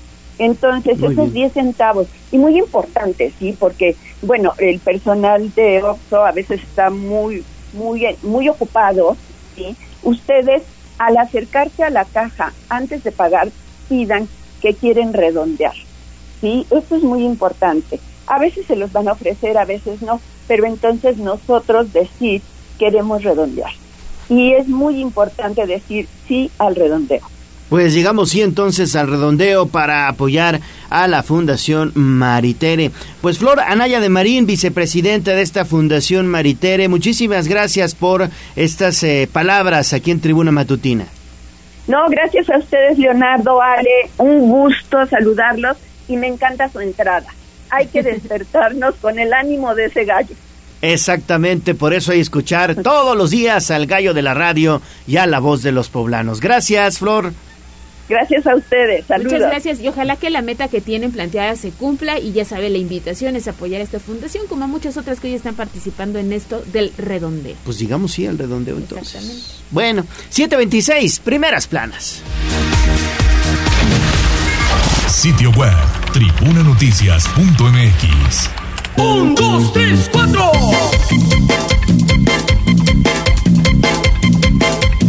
¡Extra, extra! ¡Nuestra azul para la guerra! ¡Al grito del voceador! Esto es lo más destacado de la prensa escrita en Tribuna Matutina Nacional. Bueno, estamos de vuelta en Tribuna Matutina, son las 7:27 de la mañana y ya le decíamos, continúa temblando allá en Turquía. Hoy estamos hablando de que ya son 5,000 personas, más de 5,000 personas las que desafortunadamente han perdido la vida tras esta catástrofe que se registró desde el domingo pasado con un primer sismo de 7.8 grados y hoy por hoy hay imágenes súper interesantes en las redes sociales en torno a las historias que se están escribiendo ya en los rescates. Sin embargo, ayer le dábamos a conocer esta exclusiva de Tribuna Matutina con Ernesto Romero en torno a estas atletas mexicanos y poblanos que están allá en este país turco. ¿Cuál es la situación que tenemos en torno a estos poblanos? Mi estimado Neto, te saludo con gusto, muy buenos días. ¿Qué tal, Gallo? ¿Qué tal, Ale? Muy buenos días a todo el auditorio. Así es, pues continúan allá en Turquía los poblanos Claudia Romero e Iván Torres siendo partícipes de este selectivo, de este campeonato internacional de para taekwondo, que pues es puntuable de cara a los Juegos Paralímpicos que ya están a la vuelta de la esquina. Hay que recordar que esta justa se estará llevando a cabo en París en 2024. Y es que previo a que ocurriera este devastador terremoto, pues la poblana Claudia Romero estuvo participando en lo que fue la Copa Presidentes. Ahí obtuvo medalla de bronce. Después se dio este lamentable hecho. Las competencias no pararon, continuaron ayer lunes y otra vez la poblana Claudia Romero entró en actividad. Ahora en lo que fue el Abierto de Turquía, consiguiendo su segunda medalla de bronce y prácticamente poniéndole fin a esta participación. Todavía continúa allá en Turquía porque es a lo largo de este martes cuando entra en acción el equipo varonil, quien estará teniendo pues también competencia el caso de Iván Torres, y una vez que concluya este torneo puntuable de cara a los Juegos Paralímpicos estarán de vuelta a territorio mexicano para continuar con los selectivos a nivel nacional de cara a lo que serán los Juegos Panamericanos. Así que pues ahí continúan los poblanos en competencia a pesar de los momentos trágicos que se están viviendo allá en Estambul, Turquía, Gallo. Bueno, pues vamos a estar muy pendientes en torno a la información que se genere con estos mexicanos porque desafortunadamente, bueno, pues hoy la situación es crítica allá en aquel país y su regreso pues no será tan fácil. No, incluso ayer Jazz Guevara compartió a través de Noticias Tribuna como un reportero le tocó vivir otro de los temblores allá mientras hacía un enlace en vivo para una televisora local. Y bueno, tú veías en la mañana imágenes desgarradoras del rescate de una pequeña. De una niña, sí, son historias que se escriben ahorita allá en este país que aunado a los terremotos, pues aparte son las bajas temperaturas, en algunos puntos incluso hasta está nevando, eso complica aún más la situación. Sí, es complicado, ¿no? Porque también hablamos del desplazamiento de muchas personas, sobre todo de Siria, ¿no? Que tratan de huir de las condiciones que se viven en el país. En fin, toda una problemática, pero ojalá que pronto las condiciones para quienes perdieron casa, algún familiar, pues mejoren pronto, ¿no? Y un abrazo solidario para ellos hasta allá, a la otra parte del mundo. Bueno, pues gracias, Neto. Seguimos contigo en un momentito más ya con la información deportiva. 7:30 de la mañana hacemos enlace con Gisela Téllez porque en ese sentido el presidente municipal Eduardo Rivera expresó solidaridad tras el terremoto en Turquía. ¿No es así, Gis? Así es, Gallo, pues tras este terremoto de este lunes 6 de febrero, Eduardo Rivera Pérez, presidente municipal de Puebla, manifestó su solidaridad a los afectados. A través de su cuenta oficial de Twitter refirió que sus oraciones están con todos y cada uno de los familiares de Turquía y Siria, mientras que su fuerza con los cuerpos de rescate, y es que puntualizó, llevan a cabo una importante y gran labor para ayudar a quienes más lo necesitan. Y pues este es parte del mensaje que citó el presidente municipal de Puebla, Eduardo Rivera Pérez, a través de su cuenta oficial de Twitter. El reporte, Gallo. Gracias, Gis. Regresamos contigo más adelante. 7:31 a.m. y se lo estamos reportando desde muy temprano. Ha sido una mañana de accidentes. Hoy para muchos ya inicia la semana laboral y estás desde Boulevard 5 de Mayo y la 9 Oriente. ¿Qué sucede en este punto, David? Buenos días. Hola, Ale, los saludo nuevamente. Pues estamos justamente donde comentas, en el cruce del Boulevard 5 de Mayo con la 9 Oriente, y es que aquí se registró un choque entre dos particulares que, bueno, están bloqueando y generando caos vehicular porque bloquean tanto carril que viene desde la 9 Oriente como del Boulevard 5 de Mayo, esto con dirección hacia Plaza Dorada de alguna manera. Ambos vehículos están en el sitio, aparentemente no hay lesionados de gravedad, sin embargo, uno de los automóviles sí que recibió tan fuerte el impacto que, bueno, se fue a incrustar, Gallo, Ale, contra uno de los volardos que protegen justamente el camellón del paso peatonal entre el carril principal de Boulevard 5 de Mayo y la lateral, a un lado de esos cines conocidos de Boulevard 5 de Mayo. Pero como te comentaba, afortunadamente no había nadie parado en la zona del paso peatonal, por lo que simplemente el auto que terminó pues incrustado contra este volardo. Justo en estos momentos está una grúa realizando ya las pues maniobras para el retiro de ambas unidades y que pueda circular nuevamente el flujo vehicular, porque es bastante intenso a comparación de ayer, que como ya dábamos cuenta fue día de asueto y la movilidad era muy reducida en las calles. Pues ahora sí, la carga vehicular es más amplia. Hay sujetos, hay personas cruzando por este paso peatonal que les digo, lo cual complica un poco más pues las labores de la remoción del vehículo, porque bueno, al parecer todos traen prisa, Gallo, Ale, y quieren pasar por acá, a pesar de que están pues viendo que las cadenas de la grúa están siendo utilizadas para remolcar al vehículo hacia arriba. En el lugar ya, policía municipal y peritos de tránsito que pues ya se entrevistan precisamente con los involucrados para determinar las responsabilidades pertinentes, así como dos patrullas que están abanderando el sitio pues para mover los vehículos, Gallo, Ale, y que pueda tener un flujo más fluido, valga la redundancia, de esta carga vehicular. Esa es la información que tenemos desde Boulevard 5 de Mayo y la 9 Oriente. Y es que además por ahí transitan muchas unidades del transporte público. Veo gente que está buscando llegar a los paraderos de ruta y que va toda prisa para poder llegar al trabajo, David. Totalmente, y es que la 9 Oriente, Ale, como bien comentas, es una calle sumamente transitada por pues unidades de transporte público pesadas que intentan pasar y bueno, ya al intentar llegar al cruce se meten entre los automóviles que también están cruzando por esa vialidad. Ya están justamente levantando la unidad siniestrada, se espera que en algunos minutos sean retiradas y como les comentaba, ya los conductores involucrados están siendo entrevistados pues por los peritos de tránsito que están determinando el cómo sucedieron los hechos, Ale. Pues el que pega, paga, ¿no? Es el dicho que siempre se utiliza. Y los materiales de David Becerra, que ya compartió a través de Noticias Tribuna, estarán disponibles en Tribuna Vigila y también Código Rojo para que vaya y le eche un vistazo porque ya anda patrullando las calles de la ciudad de Puebla. Gracias, David. Y bueno, pues estamos muy atentos a tu información porque la situación es que ahí también se encuentra pues una de las escuelas más importantes de Puebla, el Centro Escolar Niños Héroes de Chapultepec, y en unos minutitos más comenzará la entrada para los chavitos de primaria, luego para los de jardín de niños, y no te quiero contar qué es lo que va a suceder si no le apuran a retirar los vehículos. Pues ahí está la información, cheque las redes sociales de Casa, Noticias Tribuna, Tribuna Vigila y también Código Rojo.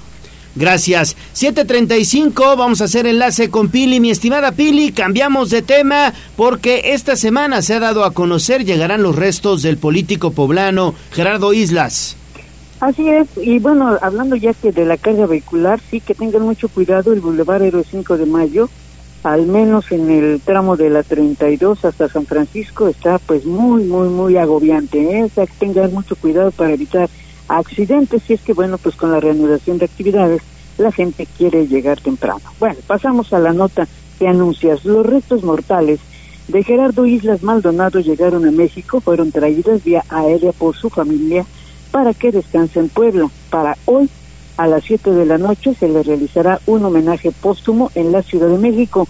Hay que recordar que era presidente del partido político Fuerza por México y que perteneció, bueno, pues a esa clase política en la que pues se movió en los últimos años. Por eso le harán este homenaje y seguramente después será traído en sus restos mortales a Puebla. El reporte. Gracias, Pili, muchísimas gracias. 7:36, vamos a hacer una pausa y regresamos con información de los deportes. Sin embargo, quiero decirles que hay una excelente recomendación del Gallo de la Radio y también de La Voz de los Poblanos, porque si les falla su teléfono celular, yo les voy a decir dónde lo pueden reparar. No hay que dejar que nuestra oficina móvil falle, porque si no nos podemos quedar incomunicados. Así que hay que apapachar a nuestro teléfono celular, y la mejor opción se llama Laboratorio Celular. Tienen prácticamente de todo para teléfonos y también tabletas, como fundas, micas, cargadores, carcasas y el servicio de Laboratorio Express, para que no te quedes incomunicado. Rapidito te lo reparan. Laboratorio Celular los atiende en Cruz del Sur, frente a la caja 18 del supermercado. También los pueden encontrar en Plaza San Diego, a un costado de las escaleras eléctricas, o en Lomas de Angelópolis, en Plaza Arcángeles, ahí saliendo del Chedraui Selecto del lado izquierdo, y puede buscarlos en Facebook como Laboratorio Celular. Pero si dice que escuchó este mensaje con el Gallo de la Radio, les van a hacer un obsequio, ¿eh? Así que bueno, prácticamente de todo para su celular. Muchas gracias. Ahí está la invitación hecha, y el día de ayer ya escuchábamos el testimonio de una persona que acudió el fin de semana y miren que quedó, sí, claro, con la sonrisa de oreja a oreja. Antes, manda un saludo al señor Miguel Popocatl, nos dice: muy buenos días, Ale y equipo de Tribuna Matutina, que tengan un excelente inicio de semana, saludos. Si es que para muchos hoy es inicio de semana, semanita corta además. Y rápidamente también están compartiendo videos a través de redes sociales del rescate también de mascotas tras este sismo allá en Turquía, los perritos y gatitos que son también pues integrantes de la familia y que merecen obviamente pues ser rescatados entre los escombros luego de este temblor que sacudió allá en Turquía, y los elementos de emergencia pues apoyando con todo 24/7 en estas labores de búsqueda y de rescate. Bueno, pues ahí está, muchísimas gracias. Pausa y volvemos con más. Vamos a un corte comercial y regresamos en menos de lo que canta un gallo. 95.5 FM y 1250 AM, la patrona de todas las demás. Tu radio. Seguimos con el Gallo de la Radio. Twitter, @Tribuna Deportes. Yo no quiero escuela, prefiero el fútbol. Yo no quiero escuela, prefiero el fútbol. Yo no quiero escuela, prefiero el fútbol. Quiero más completo, prefiero el fútbol. Fútbol, béisbol, box, lucha libre, automovilismo y todo el mundo del deporte con Ernesto Romero, Mario Montero y José Luis Sánchez Solá, el Chelis. Play Ball, Liga MX. Adelante, Neto, muy buenos días. ¿Qué tal, Gallo? Muy buenos días a todo el auditorio. Vámonos rapidísimo con la información deportiva, comenzando con la Liga MX. Mazatlán, que será rival del Club Puebla el próximo viernes aquí en el Estadio Cuauhtémoc. Por cierto, pendientes, porque pues también tendremos boletos para este compromiso a lo largo de esta semana en la dinámica tradicional que ya conocen a través de nuestras redes sociales y que serán entregados el próximo viernes. Pero mientras tanto, Mazatlán pues finalmente hizo oficial la llegada por parte de Rubén Omar Romano al banquillo de los Cañoneros para lo que resta del Clausura 2023, y es que a través de sus redes sociales el equipo dio a conocer la integración diciendo de manera textual: bienvenido al puerto más importante de México, bienvenido a Mazatlán. Y es que el regreso del argentino a la Liga MX es por una situación de emergencia, y es que Gabriel Caballero pues fue despedido después de esa derrota estrepitosa por marcador de 6-0 ante el América, y Mazatlán es el único equipo que no ha sumado punto alguno en lo que va de este campeonato. Mi estimado Mario, ¿cómo estás? Muy buenos días. Rubén Omar Romano, que prácticamente ya estaba en el retiro, ¿no? Buenos días, Gallo, buenos días, Neto, buenos días al auditorio.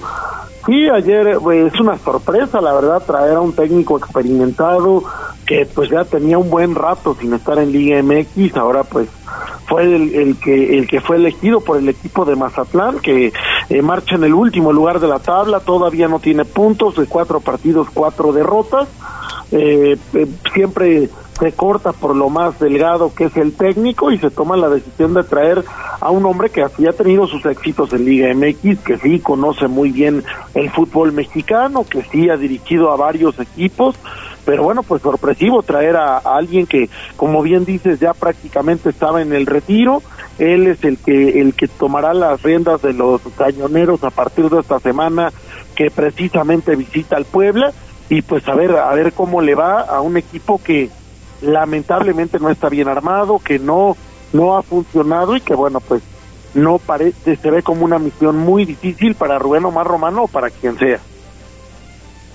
Sí, la verdad es que es una situación bien complicada la que tiene Rubén Omar Romano con los Cañoneros de Mazatlán, y se va a estrenar, digamos, de alguna forma de visita aquí en el Estadio Cuauhtémoc el próximo viernes contra el Puebla de la Franja. Veremos cómo le va a el técnico argentino, pero yo espero que el Puebla de la Franja haga valer su localía y saque el triunfo, ¿no? Sí, esperemos que el Puebla no sea levantamuertos, como ha ocurrido en muchísimas ocasiones. Hace algunos años sucedió ante Veracruz, que llevaba con una racha pues larguísima de partidos sin poder ganar, y finalmente Veracruz terminó imponiéndose al conjunto poblano. Así ha pasado en distintas circunstancias. Veremos un Mazatlán que llega en situación de apremio, porque le urgen los puntos, claro. Si en este momento terminara la competencia, estaría pagando una de las 3 multas que pues sentenció la Liga MX con la abolición del descenso. Así que llega Rubén Omar Romano, Mario, un técnico que ya habías dicho con una trayectoria bastante amplia, pero que no dirigía desde hace 5 años, desde el 2018, comandó a Morelia teniendo buenas temporadas, con el Pachuca también siendo protagonista, con Cruz Azul quedando a deber, al igual que con el América. Y con el Puebla quedó a deber también. Sí, con Puebla no tuvo el mejor plantel. ¿Te acuerdas que ya lo habían corrido? Se armó, los jugadores lo querían regresar, terminó regresando, y la verdad, pues sí, no tuvo buenos resultados acá. Sí, quedó bastante a deber, así que no duró su trayectoria, pues no fue fructífera. Y no sé qué diga Mario, desde que tuvo este lamentable secuestro hace muchos años, como cuando que ahí acabó o cambió completamente su carrera, Rubén Omar. ¿Qué esperar, Mario, para precisamente con la llegada de Rubén Omar Romano y este enfrentamiento ante el Puebla? Absolutamente cierto, sí, desde que tuvo esta lamentable experiencia, pues ya no fue lo mismo.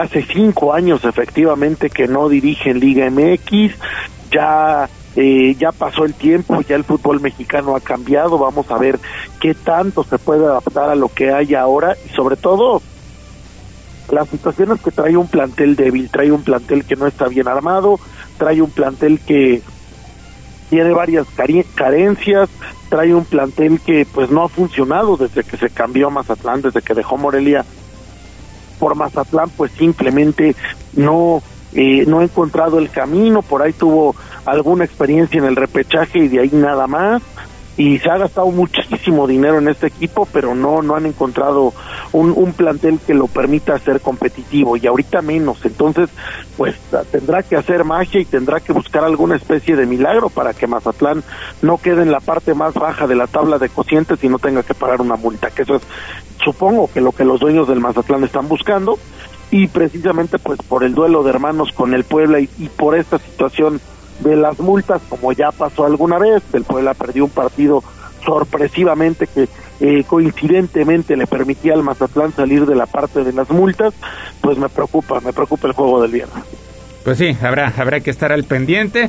Un Puebla que tampoco llega en su mejor momento, viene de dos derrotas de forma consecutiva, 2-1 como local ante Monterrey, 2-0 ante el conjunto de San Luis en calidad de visitante, así que si quiere meterse en zona de repechaje, pues también tendrá que conseguir los 3 puntos. Esperemos que ya recupere a elementos importantes de cara a este compromiso, así que en el resto de la semana pues estaremos ampliando la información del conjunto poblano.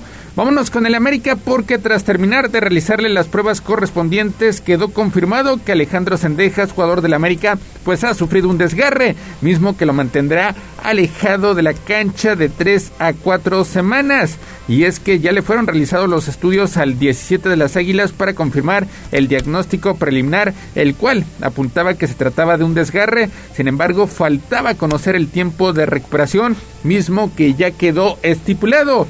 Pese a no ser pues un tema de gravedad, la baja de Sendejas, Mario, resulta muy sensible para los de Cuapa, ya que perderán al jugador aproximadamente 5 partidos, es decir, no estará presente en los duelos ante Necaxa, San Luis, Tijuana, Atlas y el más importante contra Pachuca en la fecha 10, por lo que su regreso podría darse hasta la fecha 11, cuando los azulcremas visiten a Tigres allá en el Universitario.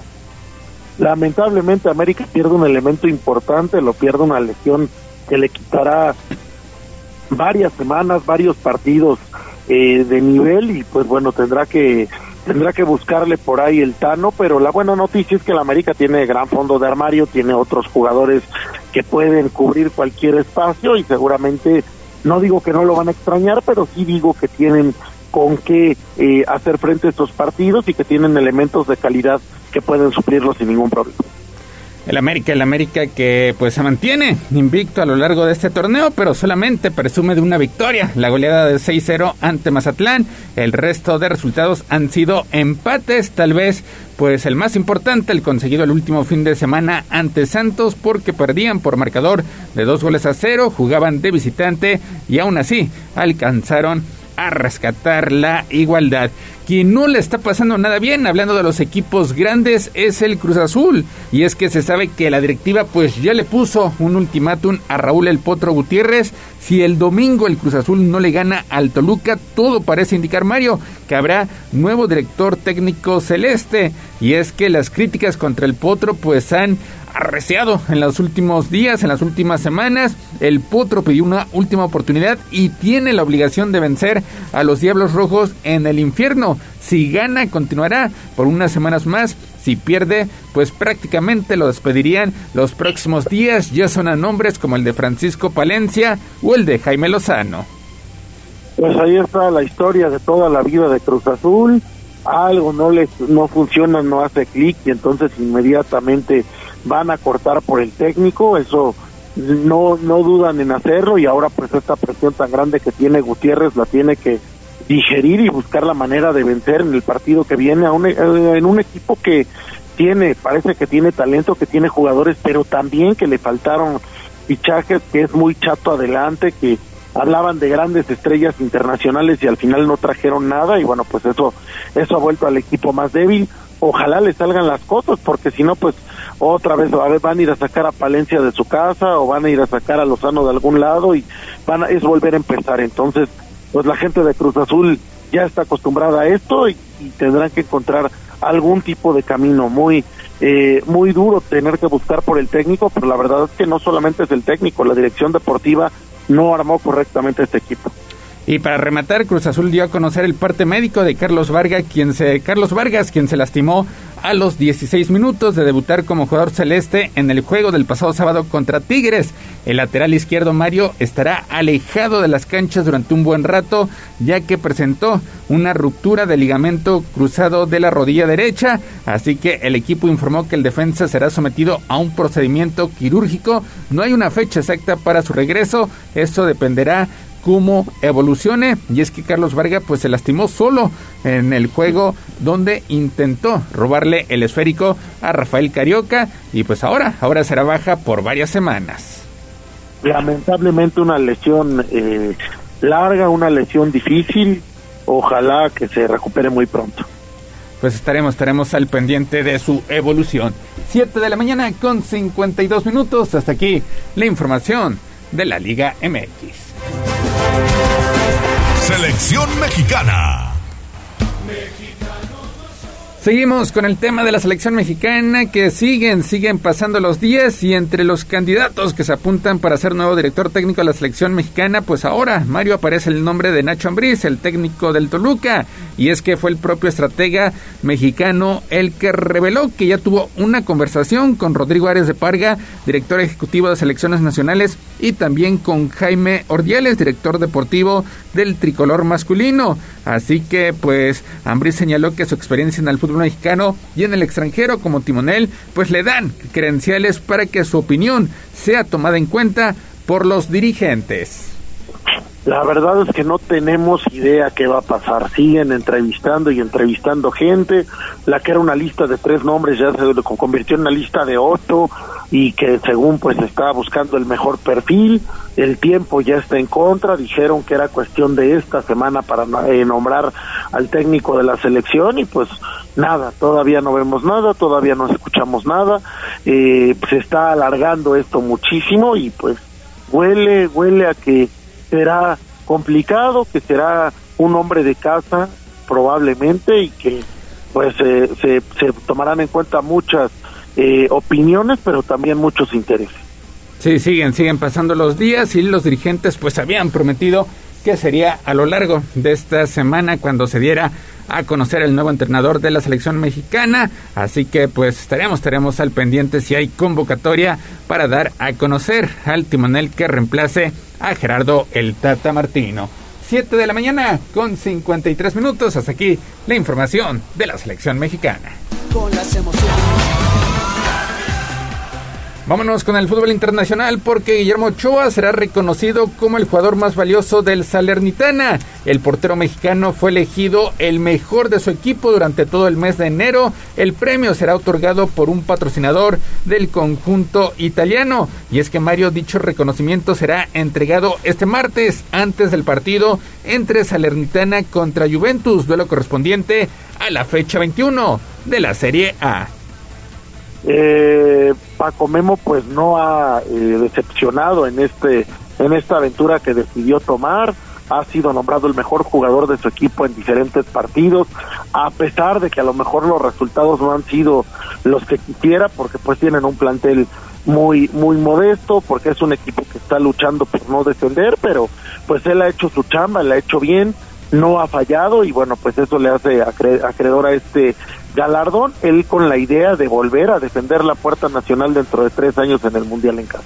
Sí, también se habla de que podría existir una prolongación de contrato después de que los dirigentes del conjunto italiano pues están contentos con su labor. Primero esperan lograr el objetivo primordial, que será la permanencia en el máximo circuito. Pues cómo no van a estar contentos si Memo Ochoa no tiene una defensa que le ayude, y prácticamente ha sacado muchas de esos tiros a gol. Ha estado brillando Memo Ochoa, y si todos sabemos que si un portero brilla en un conjunto de fútbol, pues quiere decir que las cosas no van muy bien que digamos, pero bueno, reconocen a Memo Ochoa, qué bueno que está haciendo bien las cosas, pero la situación es que el Salernitana pues no tiene equipo, y por eso Memo Ochoa está brillando, ¿no? Y hoy seguramente tendrá mucha actividad en el duelo ante la Juventus, será bastante exigido. Ojalá y este reconocimiento pues también ayude a que tenga una gran actuación.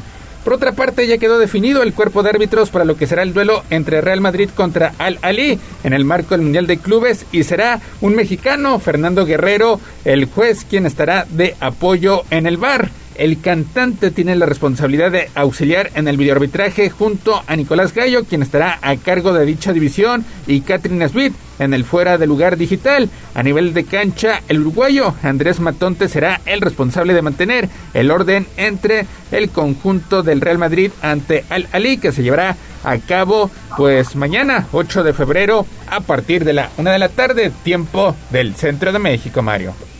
Y ya viene la siguiente fase del mundialito, donde el campeón de Europa, el Real Madrid, enfrentará al equipo local, al Ahly, al campeón de África, al Ahly, y bueno, pues Obviamente el Madrid parte como muy favorito, muy favorito.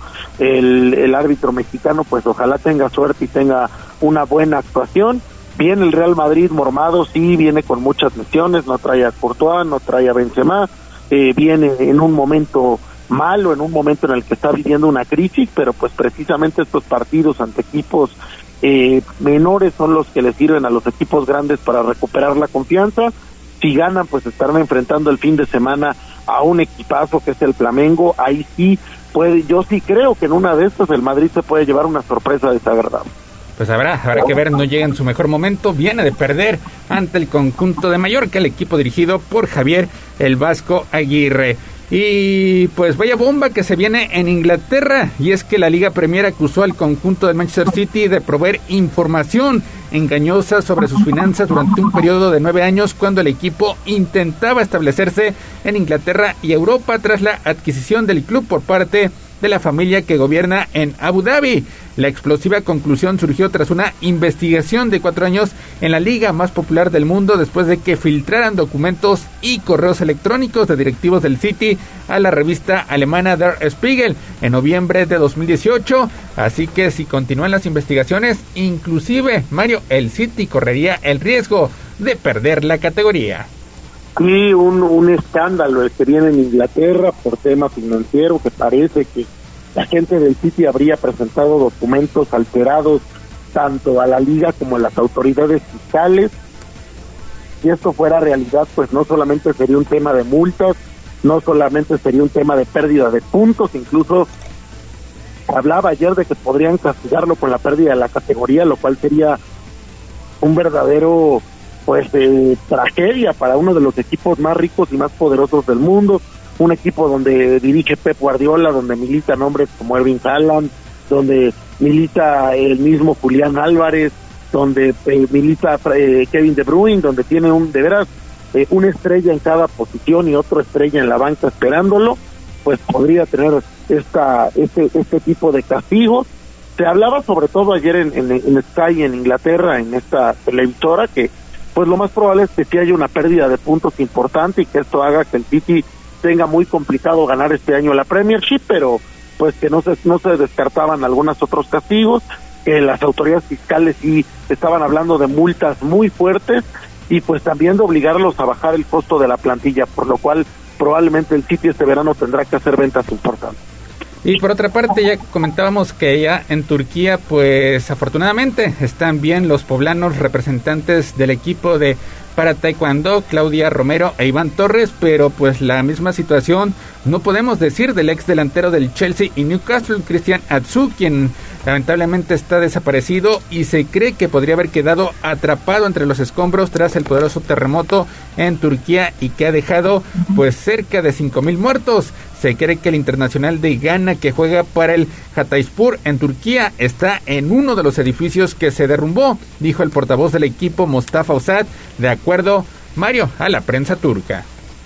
Sí, ayer me tocó ver, lamentable lo de Turquía, una verdadera tragedia lo que ocurrió después de este duro terremoto que prácticamente destrozó ciudades completas. Ayer veía un video desgarrador de un exportero de la selección de Turquía que ahora es director técnico de un equipo de la liga de allá, que pues hablaba desesperado pidiendo ayuda porque no puede encontrar a sus jugadores, no puede encontrar a su familia en una de las zonas más afectadas por este sismo.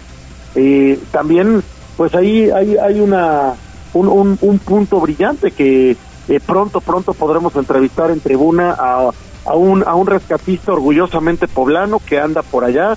Un amigo mío, Daniel Hernández, y su perro Rex se fueron para Turquía ayer en el avión que envió el gobierno mexicano y me dijo que regresando pues nos platicará su experiencia como rescatista en una situación tan dura y tan difícil.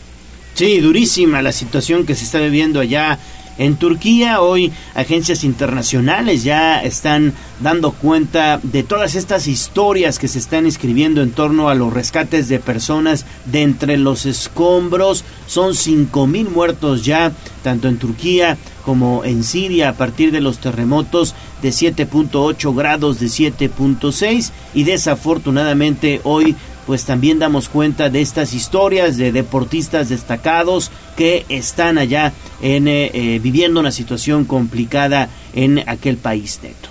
Pues ahí está, y ojalá y encuentren pronto a este exjugador. 8:02 a.m, ya para rematar la información deportiva, vámonos con el béisbol, porque México terminó aplastando 7-0 a Venezuela y se consolidó como líder solitario al sumar 4 victorias y 1 derrota, luego de disputar las primeras 5 fechas de la primera ronda de la Serie del Caribe. Los Cañeros de los Mochis venían de compartir el primer lugar con los Leones de Caracas, que es el equipo sede, con un balance semejante de 3-1, y ayer, Mario, aparece el picheo, blanquean al equipo local y son líderes después de esta victoria por pizarra de 7-0.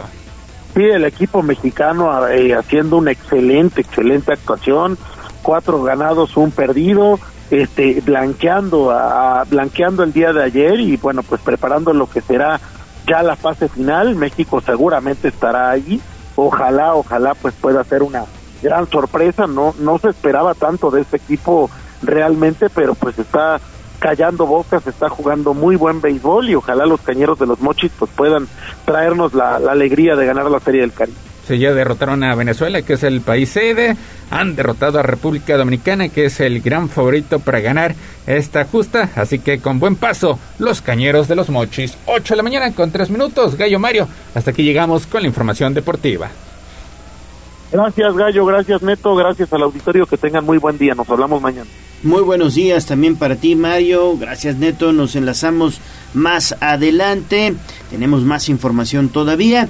8:03 a.m, vamos a hacer una pausa y regresamos en menos de lo que canta un gallo.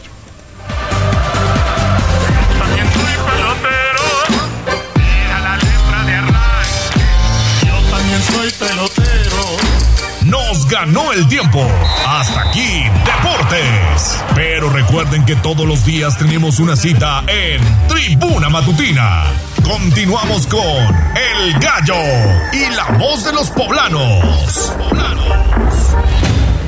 Escuchas XHZT 95.5 FM, XEZT 1250 M y en alta definición HD 95.5.1, La Magnífica 95.5 FM y 1250 M. La Magnífica, la patrona de la radio. Una estación de Tribuna Comunicación, fuerza en medios.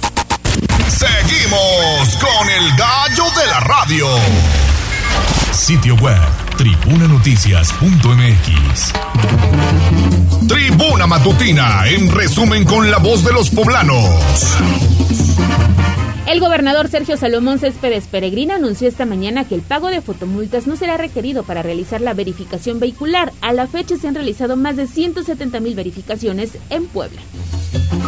El presidente municipal Eduardo Rivera realizó esta mañana la presentación de los torneos Intersecus e Interprepa. Se van a realizar del 15 de febrero al 27 de abril en las ramas varonil y femenil.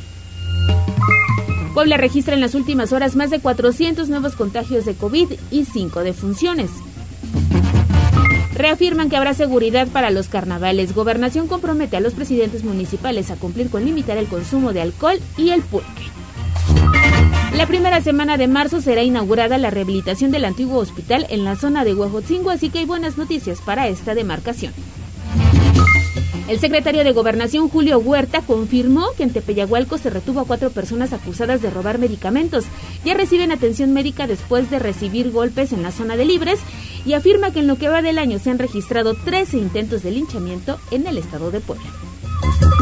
Turquía declara 3 meses de estado de emergencia en las zonas afectadas por el sismo. El presidente de aquel país señaló que se van a destinar 5,000 millones de euros en ayudar pues a las personas que perdieron prácticamente todo luego de estos temblores. Usted puede ver las imágenes a través de @noticiastribuna, Tribuna Vigila y Código Rojo.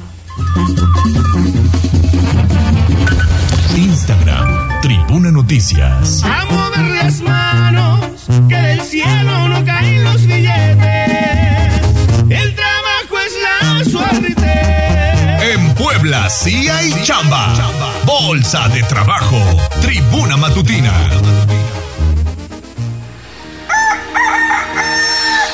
Son las 8:08 a.m. Vamos a escuchar las vacantes del día. así que preparen ustedes su hojita y el lápiz para apuntarlas. Adelante, Ale, en Puebla si hay chamba. Empezamos con las vacantes que tenemos este día por parte de la Secretaría de Trabajo. Se busca mecánico de montacargas, técnico en maquinaria de 1 a 2 años de experiencia, y lo mejor es que la zona de trabajo es en Puebla. Hay que reparar y ajustar distintos tipos de montacarga, instalaciones y elementos electrónicos, llevar montaje, instalación y puestos también de marcha. El salario que se ofrece para esta vacante son 8,000 pesos al mes.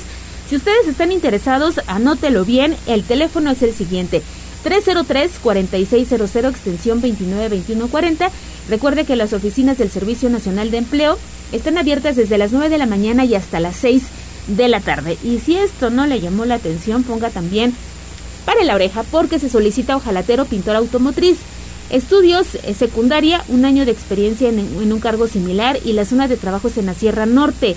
El salario que se ofrece son 7,000 pesos al mes más prestaciones, y hay que acudir a la unidad regional ubicada en la zona de Teziutlán de lunes a viernes de 9 de la mañana a 6 de la tarde. El teléfono es el 231-11-26-435, y ahí están las opciones que tenemos para iniciar con chamba este martes. Hay que aprovecharlas, hay que aprovechar estas opciones, así que ya saben ustedes, en Puebla sí hay chamba.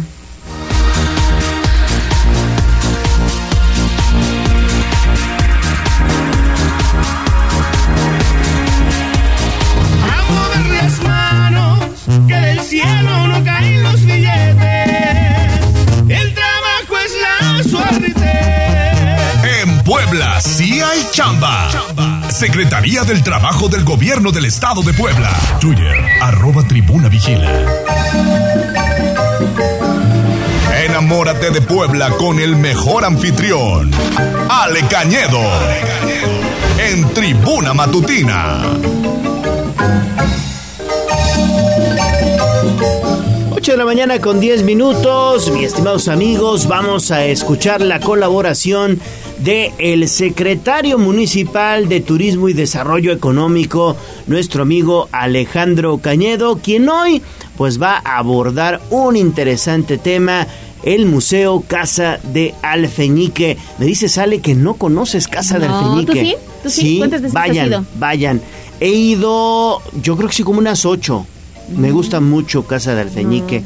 Es muy bonito. Te lo debo, pero el Parián sí, ese sí lo he recorrido. Ah, pues está muy cerquita, muy cerquita, en contraesquina del Parián, sí. Ahí está la Casa de Alfeñique. No es Casa del Alfeñique, es Casa de Alfeñique. ¿No es así, mi estimado Ale? Se saludamos con mucho gusto, muy buenos días. Hola, muy buenos días a todo el auditorio, a ti mi querido Leo, mi tocaya Ale.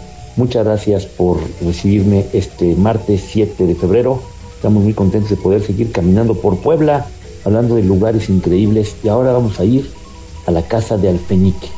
Y quiero repetir así fuertemente, de Alfeñique, porque en muchas personas, lugares, mapas, libros, la gente se refiere a este lugar como la Casa del Alfeñique, como si Alfeñique fuera un señor, y no, Alfeñique es un dulce, que el cual se hizo para tomarlo como referencia para hacer la casa. Por eso la manera el cual tiene que denominarse este lugar es la Casa de Alfeñique. Reciban un saludo afectuoso del presidente municipal Eduardo Rivera, que nos pide al área de Economía y Turismo que sigamos impulsando el caminar por Puebla, el disfrutar esta ciudad que es patrimonio de la humanidad. La casa conocida como de Alfeñique nos da un testimonio del gusto artístico que se dio en una época donde las figuras barrocas tenían un lugar muy significativo en la sociedad poblana. Hecha por Antonio de Santa María Inchaurri, es de argamasa, petatillo y mayólica, al puro estilo del inmueble poblano del siglo XVIII, que marcó una tendencia, que marcó una época en la arquitectura del virreinato de la Nueva España. La casa, o residencia, porque realmente es una residencia, fue la morada principal del hacendado ganadero Alonso Rodríguez Cano, propietario de la venta del Pinar, que se ubica en la antigua calle del Raboso, marcada con el número 16, y hace esquina con la calle 6 Norte, conocida antiguamente con los nombres de Chito Cuetero y José Manso. Ha pasado la historia con el nombre de Alfeñique por dar su fachada tan ricamente decorada que parece estar hecha del dulce azucarado con almendras que tiene esta caprichosa forma. El nombre característico del inmueble existe así desde 1790, cuando al decir el gran historiador alemán que hizo el libro Las calles de Puebla, Hugo Leith, En una casa nueva que había edificado su propietario, el maestro herrero Juan Ignacio Morales, abuelo paterno del célebre pintor atisquense Francisco Morales. Fueron varios propietarios hasta que en el año de 1890, don Alejandro Ruiz y Dora Barrieta, albacea testamentaria de la señora Ruiz de Vidal, coordinaron la propiedad de la finca para formar parte del Monte de Piedad Vidal y Ruiz. Entonces cambió mucho y saldrá después a favor de la beneficencia pública del Estado, por la cual se trasladaría en 1926 el Museo Regional, que a partir de entonces resguarda gran cantidad de obras de arte de distintas épocas. El museo es increíble, cuenta con 3 niveles, los cuales están distribuidos de la siguiente manera: en la plaza baja, una sala alusiva a los medios de transporte del siglo XIX. En el entrepiso se exponen temas representativos de la ciudad de Puebla, la raíz de la poblanidad, así como también las leyendas de la ciudad de Puebla y el mole poblano. Por eso, vayamos a caminar por la ciudad, conozcamos parte de lo que es el patrimonio de la ciudad que el presidente Eduardo Rivera y todos los que trabajamos en el ayuntamiento queremos que los poblanos hagan, disfrutar la Puebla que tenemos todos. Sigamos disfrutando y caminando Puebla. Un abrazo, mi querido Leo, un fuerte abrazo, mi querida Ale, que tengan un buen día. Muchísimas gracias, mi estimado Ale. Igualmente que tengas un gran día. Pues ahí está, Ale, la Casa del Feñique. Sí, la invitación para que visiten este lugar. Fíjate que el costo para entrar al público en general es de 40 pesos, 20 pesos para estudiantes o menores de 12 años, maestros y con credencial del INAPAN. Pues también pueden disfrutar de estos 20 pesitos para entrar a este museo, que está bien bonito por lo que estoy viendo en las imágenes, y habrá que conocerlo. 8:15, pausa y regresamos con más. Vamos a un corte comercial y regresamos en menos de lo que canta un gallo. 95.5 FM y 1250 AM. La patrona de todas las demás. Tu radio. Seguimos con el gallo de la radio. Sitio web tribunanoticias.mx.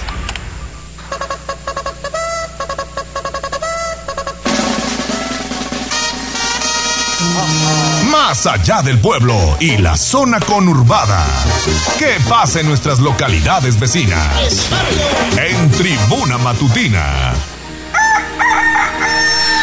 8:18 a.m, hacemos enlace con Liliana Tecpanecatl porque se adelantó que en el mes de marzo van a realizar la inauguración de lo que era el Hospital Viejo de Huejotzingo. ¿No es así, Lili? Gracias, efectivamente, Gallo. Fíjate que con una inversión cercana a los 5 millones de pesos, el antiguo Hospital de Huejotzingo será reinaugurado en el marco de la conmemoración del Día Internacional de la Mujer, cuya fecha es el 8 de marzo, y es que a partir de ahora el nosocomio ofrecerá el servicio de ginecología. Así lo informó Angélica Alvarado Juárez, presidenta municipal, quien agregó que las instalaciones renovadas incluirá también un área de pediatría y habrá servicio de atención médica a las 24 horas del día. Esto, dijo la alcaldesa, es uno de los proyectos más importantes de su gobierno. Ella indicó que el antiguo hospital estará en condiciones de atender no solo a los habitantes de Huejotzingo, sino incluso de demarcaciones vecinas como Domingo Arenas, y todo ello con recursos municipales. Escuchemos. Ese va a tener una inversión de más de 5 millones de pesos. La verdad que es uno de los proyectos más importantes ahorita de mi segunda administración, y que es algo que estuvieron pidiendo muchísimo la comunidad de Huejotzingo, pero sobre todo que es un espacio que va a servir no solamente para la gente de cabecera, sino también hasta para otros municipios aledaños como Domingo Arenas. Estamos ya contemplando que se pueda inaugurar en el mes de marzo en el marco de la conmemoración del Día de la Mujer. Pues cabe recordar que los trabajos de rehabilitación del centro médico se iniciaron en junio pasado, y esta obra forma parte del proyecto de Alvarado Juárez de rescatar todos los inmuebles y espacios públicos del municipio en beneficio de los ciudadanos. El reporte, Eric. Perfecto, mi estimada Lili. Bueno, pues vamos entonces a estar muy, muy pendientes de lo que sucede allá en Huejotzingo. Y seguimos con Huejotzingo. Así es, porque se cumplieron 3 años, bueno, se van a cumplir 3 años del asesinato de esos estudiantes y de un conductor de Uber allá en la zona de Huejotzingo. Es un trabajo especial que grabó mi compañero Daniel Jacome recordando estos lamentables hechos que tú te acuerdas derivaron en una movilización. Estudiantes. Se unieron varias universidades, algunas de ellas privadas, junto con la Benemérita Universidad Autónoma de Puebla, fuera de la Facultad de Medicina de la UAP se colocó incluso una ofrenda.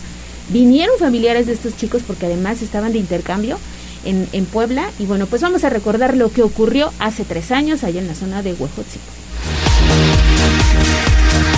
23 de febrero de 2020, aquel fatídico día en el que a 3 estudiantes y un chofer de plataforma de taxi ejecutivo les arrebataron la vida. Un día antes de ser asesinados, los educandos de medicina y el conductor del vehículo se trasladaron a Santa Ana Xalmimilulco, junta auxiliar del municipio de Huejotzingo, con el fin de disfrutar de la fiesta del carnaval que ahí se lleva a cabo cada año. Sin saberlo, acudieron al lugar equivocado en el momento equivocado, pues el evento que desencadenó los terribles hechos fue nada más y nada menos que el robo de un sombrero. De acuerdo con las investigaciones realizadas por la Fiscalía General del Estado, José Antonio y Jimena, ambos estudiantes de la UPAEP y provenientes de Colombia, acudieron junto con Francisco Javier, originario de Jalapa, Veracruz, también estudiante de medicina, pero de la Benemérita Universidad Autónoma de Puebla, al carnaval de Huejotzingo, y para ello solicitaron los servicios de José Manuel, chofer de taxi, pues pretendían regresar el mismo domingo 23 de febrero. Una vez en las celebraciones del carnaval, Jimena fue despojada de un sombrero por parte de una mujer con quien inició una fuerte discusión, tras la cual recuperó su pertenencia. Al retirarse los estudiantes y el chofer del lugar, fueron interceptados por varias personas quienes los privaron de la libertad y los ingresaron por la fuerza a una camioneta de la marca BMW. Luego de ello, no se supo más por varias horas, hasta que los cuerpos de los 3 aspirantes a médicos y el taxista fueron hallados en unos terrenos de cultivo de Santa Ana Xalmimilulco, en inmediaciones de la autopista México-Puebla. Los occisos tenían sus pertenencias y a Jimena le dispararon en al menos 7 ocasiones, clara muestra de que fue con ella con quien más se ensañaron los delincuentes. El lunes 24 de febrero de 2020 se registró una de las protestas estudiantiles más grandes en la historia de Puebla, en la que alumnos de la UAP y de la UPAEP exigieron justicia por los terribles hechos. Al día siguiente, catearon un trío de domicilios y capturaron a 3 personas. Se trató de Lisette, de 22 años, Pablo de Jesús, de 46 años, y Ángel, de 22 años de edad, quienes más adelante fueron vinculados a proceso por los delitos de robo agravado y homicidio calificado. Una vez detenidos, el fiscal general Gilberto Higuera Bernal dio a conocer cómo fue que Lisette inició todo con el robo del sombrero de Jimena. Una mujer despojó de su sombrero, de este sombrero, a Jimena, y ella compartió con su familia, y desde luego se encuentra plenamente acreditada, que hubo una discusión y recuperó su sombrero. No quiero prejuzgar en este momento acerca de esa orientación de nuestra investigación para el móvil, pero sin duda es un elemento que tenemos que incluir, puesto que este sombrero fue encontrado en el domicilio donde estaba la unidad y donde estaban el resto de las pertenencias. De igual manera se dio a conocer que dentro de la camioneta en la que plagiaron a las víctimas había chalecos antibalas, estrobos y rastros de sangre. Los detenidos no eran improvisados en el delito. Se trató de una banda dedicada al narcomenudeo y otros ilícitos que el día en el que asesinaron al taxista y a los estudiantes se encontraban ebrios y bajo el efecto de algunas drogas, lo cual les hizo perder el control tras la queja de Lisette, presunta ladrona. El 23 de noviembre de 2020, la Fiscalía anunció la captura de Felipe, alias El Pirulí, presunto líder delictivo de la banda relacionada con el cuádruple homicidio. Es así como el caso ha permanecido tras los lamentables hechos registrados en el marco de la celebración de uno de los carnavales más importantes del estado de Puebla.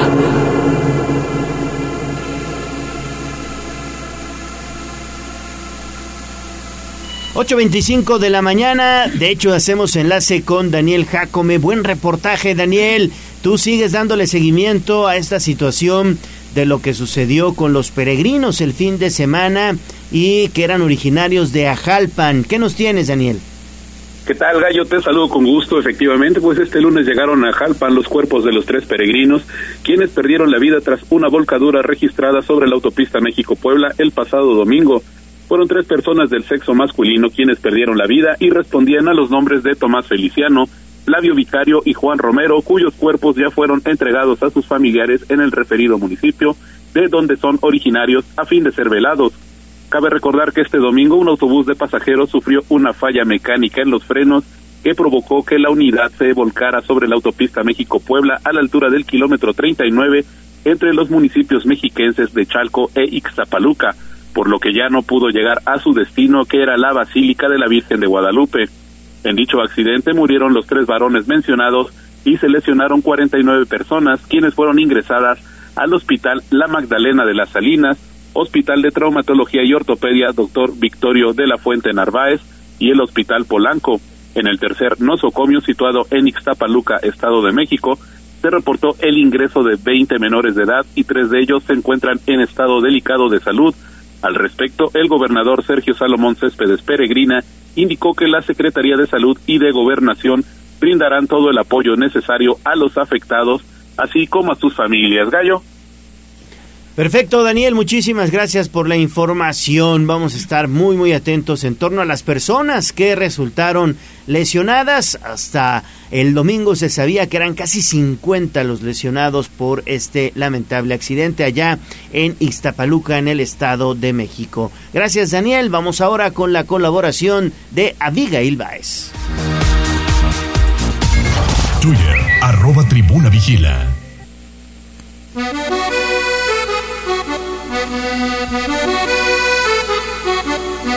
¿A dónde vamos a parar? Con esta hiriente y absurda actitud. Seamos mejores ciudadanos. Paren bien la oreja y reflexionen. Es la colaboración de Abigail Báez.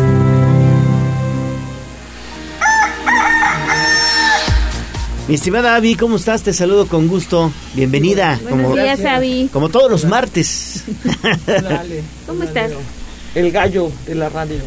Pues muchas gracias, Abby, de estar con nosotros, porque hay dos situaciones que me gustaría comentar contigo. La primera, pues el próximo domingo, como bien sabemos, es día de Puebla, en la Basílica de Guadalupe. Ya vemos a muchos poblanos, ¿no? Centenares de poblanos que están transitando por las carreteras de Puebla. Es muy importante recordar las recomendaciones para estas personas que acuden a la Basílica de Guadalupe. Esa es una. Y la otra, pues ya vienen los carnavales, que también esa es otra, que si se mezcla con otro tipo de sustancias, como el alcohol, otros más le entran a sustancias prohibidas como drogas, pues puede salirse eso de control, ¿no? Sí, por supuesto. Y creo que lo dices muy oportunamente, Leo. El hecho de que las personas tengan ciertas tradiciones, costumbres y algunas otras que todavía conservan, debería ser más un tema ciudadano de respeto hacia eso, ¿no? Pero sí podemos observar, si vemos en la autopista México-Puebla, que es una de las más transitadas para este tipo de temas, muchos de los peregrinos van ingiriendo bebidas alcohólicas, van invadiendo carriles que ya no corresponde que ellos estén usando, y creo que eso es en donde se pierde el sentido de su propia causa, ¿no? De la causa del por qué ellos hacen este tipo de recorridos religiosos.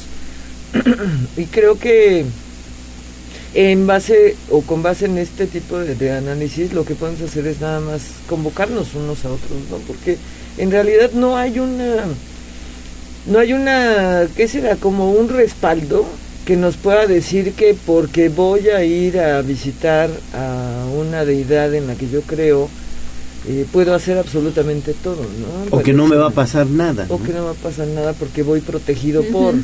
En realidad creo que el tema es más bien que no se tenga conductas imprudentes, que no se tengan conductas contrarias a la ley. Pero ¿cómo logramos esto?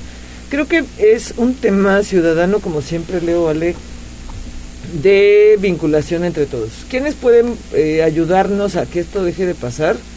En primer lugar, también los sacerdotes, ¿no? Desde el momento en que ellos convocan, ellos tienen las fechas, ellos van organizando también parte de todo esto, nos pueden ayudar recordándole a los ciudadanos lo que no deben hacer mientras hagan ese tipo de actividades. Por otro lado, también los presidentes municipales, tener en cuenta que todas las personas que salen como peregrinos, de alguna manera mandar a su personal para que revisen en qué tipo de autobuses viajan, en qué tipo de camión se mueven. Si no hacemos una seguridad ciudadana, como le hemos aquí ya explicado en nuestro auditorio, si no hacemos una vinculación entre todos, suceden casos que siempre queremos llamarle casos aislados. Ajá. Y en realidad son negligencia de muchas partes que están en esto.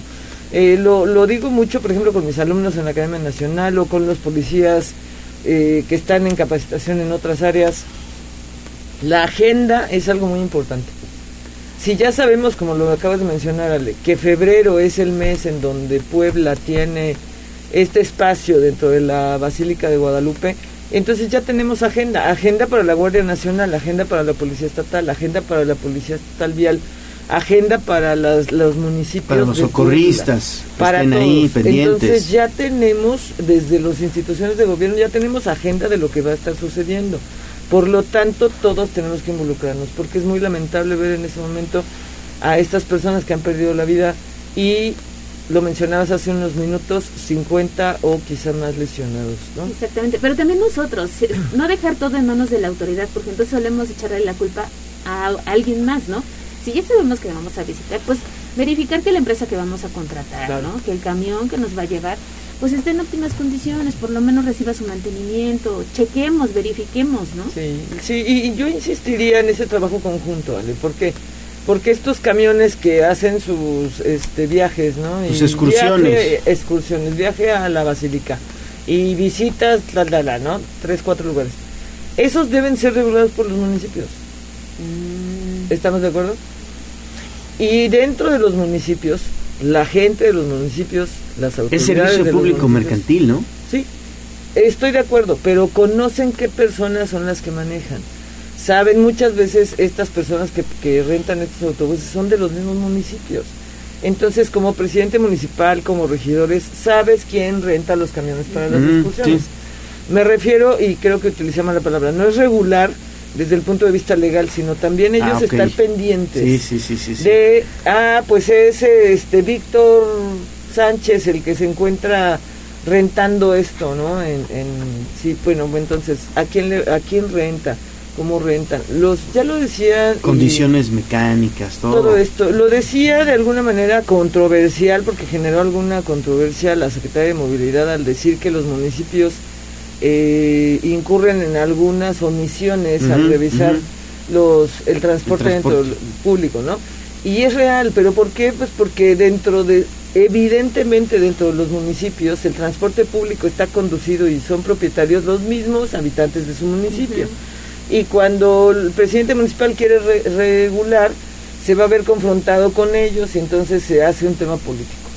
Sin embargo, eso quiere decir que los presidentes municipales sí conocen y pueden saber y pueden conocer, tienen el alcance social, es la autoridad que tiene la mayor cercanía con la ciudadanía para regular de alguna manera social, si lo queremos así, y en el ámbito de sus facultades y funciones, que estas cosas sean más seguras, ¿no? Y en el caso de los carnavales, hay que también tomar acciones como municipio. Me enteré hace unos días que la presidenta de Huejotzingo, Angélica Alvarado, dijo, en esta ocasión el patrocinador del carnaval no va a ser una cervecería. No queremos patrocinadores cervecerías, porque eso se presta a que se convierta en una gran cantina el carnaval. Y son ese tipo de acciones que las tienes que tomar, sí, aunque a la gente no le guste, hay que cuidarlos. Y pues bueno, yo veo de alguna manera muy claro que el papel de los presidentes municipales en estos casos es decidir entre perder cierta cantidad de votos o tener un problema de seguridad pública, ¿no? Sí. Pues es su decisión, porque en realidad creo que hay muchas formas de que tú puedas llevar a tu ciudadanía para que estén convencidos de que tienes un buen gobierno municipal y no necesariamente permitiéndoles cosas como estas. Ya tuvimos en 2020 en Huejotzingo 6 muertos, en 2022 se volvió a repetir el tema. Y ahora en 2023, el 1 de enero, lo que sucedió en su famosa guerra de cohetes, ¿no? Entonces, ¿qué es lo que se puede esperar? Y obviamente como ciudadanos cuestionarnos qué tanta, beneficio social tienen, no que no se hagan, sino que hay alrededor. Uh-huh. Dentro de estos carnavales está algo que ellos denominan como el rapto de la dama, que ya sí, nada más por el tema, uh-huh, la frase, lo que implica, ¿no? Y luego la quema de la casa, ¿no? Sí. Que es otra traición. Y entonces, ¿qué implica eso? ¿Y cuál es la causa? Y después ya viene toda la guerra, y todo es un tema bélico, y todo es un tema que está sosteniendo ideas de violencia. Entonces, podemos tener tradiciones, que algunas ya deberían estar en el museo nada más, pero podemos tener tradiciones que de alguna manera ya no sostengan estos tipos de violencia, ¿no? Ni siquiera en el discurso, y mucho menos en el tema de estar agrediendo autoridades, otras personas, alterando el orden. Pero bueno, si por esta ocasión, en uno de los carnavales más esperados en el estado de Puebla, y que también han sido de los que a veces se han salido de control, va a haber un cambio en el tema de la organización, pues yo creo que hay que celebrarlo por lo menos, bueno, en la, ¿no?, medida de lo que esto ayude, ¿no? Cerveza no, pero pulque sí. También hay que regular el pulque. Es que es otro tema y la gente abusa. Sí, sí, el tema del alcohol, ya lo hemos dicho aquí, es un tema muy controversial porque es la única droga legal que si no la ingieres tienes también un señalamiento social, ¿no? Entonces está no solo permitida legalmente, sino socialmente, te inducen incluso desde niños, niñas, a que lo ingieras, ¿no? Y después vemos todo este tipo de cosas. Una no es ninguna. Y así, un montón de frases. Las tres de regla, ¿no? Sí, claro. Bueno. Etcétera, etcétera. Abby, muchas gracias. A ustedes. Y ojalá que este año el carnaval tenga saldo blanco. Sí, yo creo que sí. Un real ese y todos blanco, los carnavales que se hacen, claro, ¿no?, en el interior del estado. Claro.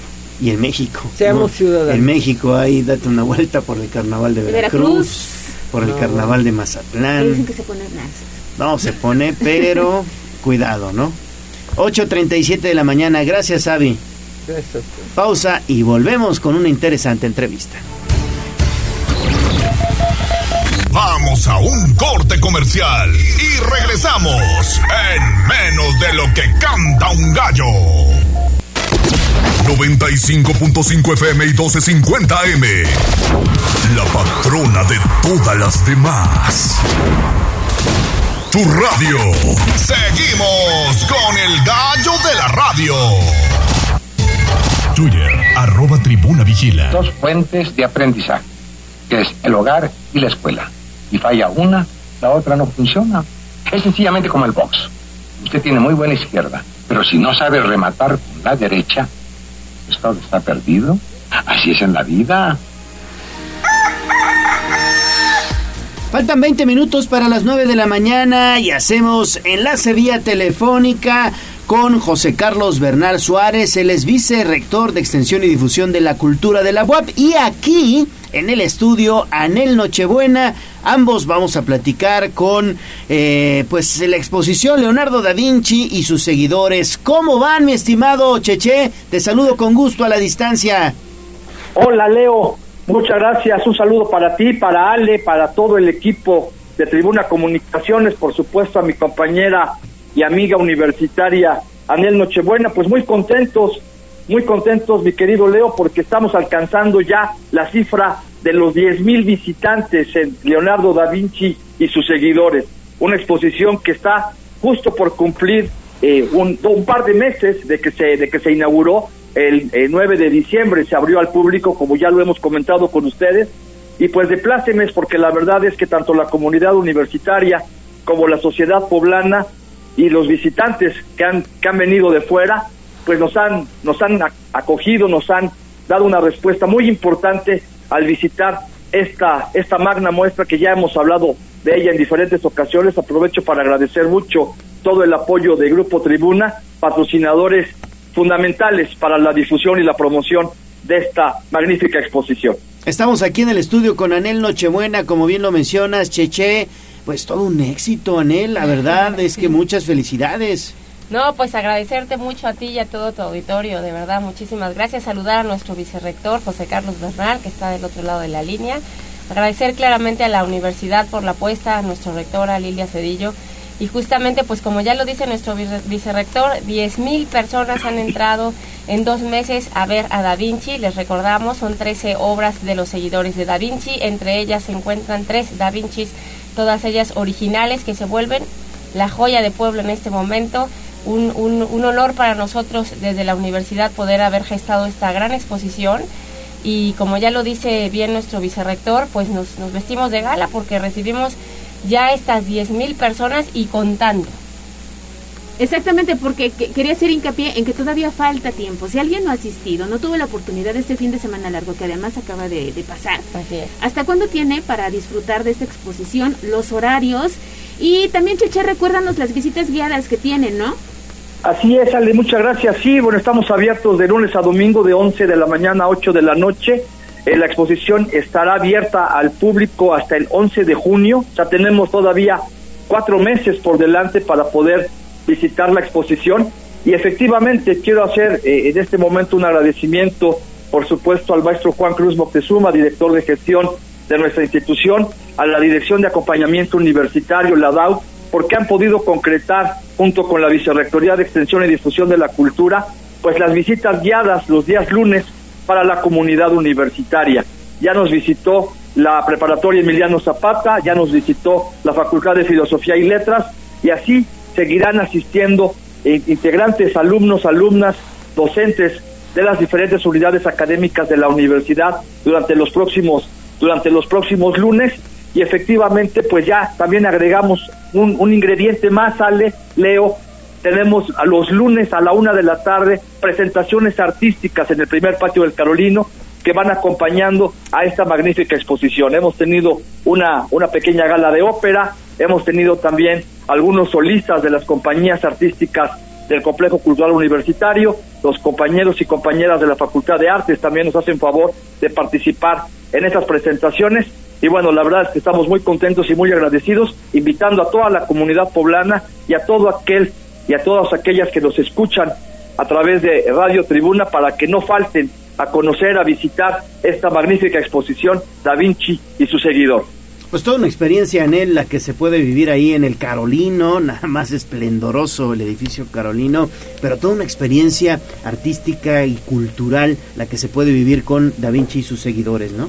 Así es, Leo, pues lo seguimos invitando a todos. La realidad es que este es un esfuerzo muy grande que se lleva a cabo pues en una gestión que duró nada más y nada menos que 2 años. Agradecer muchísimo también todo el apoyo que en su momento se tuvo de Bellas Artes mismo para poder introducir esta obra a México, y felizmente pues que hoy esté en el Carolino a nosotros nos llena de orgullo saber que la obra está ahí, que la gente la disfruta, que tiene una experiencia con Da Vinci, que conoce más del maestro. Recordemos que Da Vinci tenía una escuela muy chiquitita de arte, nunca fue un maestro de masas, y justamente estos alumnos de Da Vinci, todos están expuestos en el Carolino, una exposición única porque viene de diferentes colecciones del mundo y que se reúne por primera vez para llegar a nuestro país. Actualmente, como ya lo dijimos, ahora está en el Carolino. Y bueno, felizmente pues agradecer siempre el apoyo tanto de, claramente, nuestra universidad, la UAP, el director de gestión, nuestro amigo Juan Cruz, todas las instancias académicas que han participado, como ya lo dice el vicerrector. Agradecer a cada familia que va, les incitamos a los profesores, a los directores de escuela, a los padres de familia, que por favor no dejen de ir a esta cita, que es una cita obligatoria, en donde hay una suma de esfuerzos, como ya lo dije antes, de muchas instancias gubernamentales y no, para introducir esta exposición al país. Y la verdad es que ha sido un esfuerzo grande que bien vale la pena cuando vemos hoy 10,000 personas en 2 meses. Caray, qué cifra, ¿no? Qué gran fantástica respuesta, ¿no? Sí, qué gran respuesta. ¿Los horarios? Los horarios son de 10 de la mañana a 8 de la noche, de lunes a domingo. Recordar, como ya lo dijo nuestro vicerrector, los lunes es gratis para la comunidad BOAP, y el resto de los días, pues los precios son, la verdad, muy accesibles. Es algo que nadie debiera perderse. Aparten su cita a los colegios, ya están apartando cita a los colegios para ir, porque la agenda se llena. Se dice que falta en realidad mucho, pero es muy poco y pasa el tiempo muy rápido, pasa el tiempo volando. Les recomendamos que la vean no una, sino 2, 3 veces, que lleven a su gente, a sus amigos. Tener a Da Vinci en Puebla es sin duda una de las experiencias más importantes que ha tenido Puebla a nivel cultura. Pues ahí está Leonardo da Vinci y sus seguidores en el edificio Carolino. Mi estimado Cheche, pues muchas felicidades. Muchas gracias, Leo. Un abrazo, Ale. Saludos, Anel. Gracias por la oportunidad y los esperamos en el Carolino. No se pueden perder esta magnífica exposición, Leonardo da Vinci y sus seguidores. Muchas gracias. Un abrazo para todo el auditorio. Gracias, José Carlos Bernal, vicerrector de Extensión y Difusión de la Cultura de la UAP. Y aquí en el estudio, Anel Nochebuena. Muchas gracias, Anel. Gracias, gracias a ustedes y pues nosotros desde la universidad invitando a todo mundo y bueno, felices de que la UAP tenga esta exposición para Puebla. De verdad los esperamos y gracias a todos. Que sigan los éxitos. Aprovechen. Además hay todas las garantías de medidas de sanidad porque te aplican el gel, te toman la temperatura y así es el ingreso hacia la exposición que bien vale la pena conocer. Vale la pena. No se la pierdan, en el corazón de los saberes, el Carolino, en la UAP, los esperamos. Gracias. Pausa y regresamos. Gracias. Vamos a un corte comercial y regresamos en menos de lo que canta un gallo. 95.5 FM y 1250 AM, la patrona de todas las demás. Tu radio. Seguimos con el gallo de la radio. Leemos tus mensajes en WhatsApp, en La Voz de los Poblanos, 22 23 90 38 10. Esta es La Voz de los Poblanos. En Tribuna Matutina también te escuchamos. Seguimos en Tribuna Matutina. Vamos rapidísimo con la voz de usted, la voz de los poblanos. ¿Qué hay? Mira, hay ganador de pastel. Nos dice esta persona que hoy cumple 19 años de estar juntos. Bueno, es un matrimonio. Andrea Moreno y Arturo López Salinas nos escuchan desde San Felipe Juyotlipan. Están cumpliendo 19 años de casados y tienen 3 hermosos hijos. Quieren celebrar el aniversario con 5.20. Claro, muchas felicidades, 19 años de casados, de verdad, muchas felicidades y que cumplan muchos años más. Yo no les voy a decir, ay, que aguante, que no sé qué, no. Aquí se festeja el amor y eso es parte del amor, el entendimiento. Muchas felicidades para aquellos matrimonios que llevan toda la vida de casados, de verdad, muchas felicidades. También la terminación 4820 nos dice, muy buenos días, 3 eventos masivos se aproximan y desbordarán la alegría y estas son, peregrinación a la Virgen de Guadalupe, Carnaval de Guajo y el cumpleaños del gallo de la radio, al cual le mando un fraternal. ¡Órale! ¿Qué estás preparando y no sabemos? Bueno, pues prepárense para el cumpleaños del gallo, ¿eh? Vamos a andar con todo ese día. Además cae en quincena, ¿no? Sí. No, pues con todo. También Juan Medina nos dice que hay un choque de particulares y un auto además descompuesto en el Bajo Puente, que es el distribuidor Juárez Cerdán. Esto con sentido a la 25. Ya hay mucho tráfico, así que tómalo en cuenta. Un choque y luego un auto descompuesto.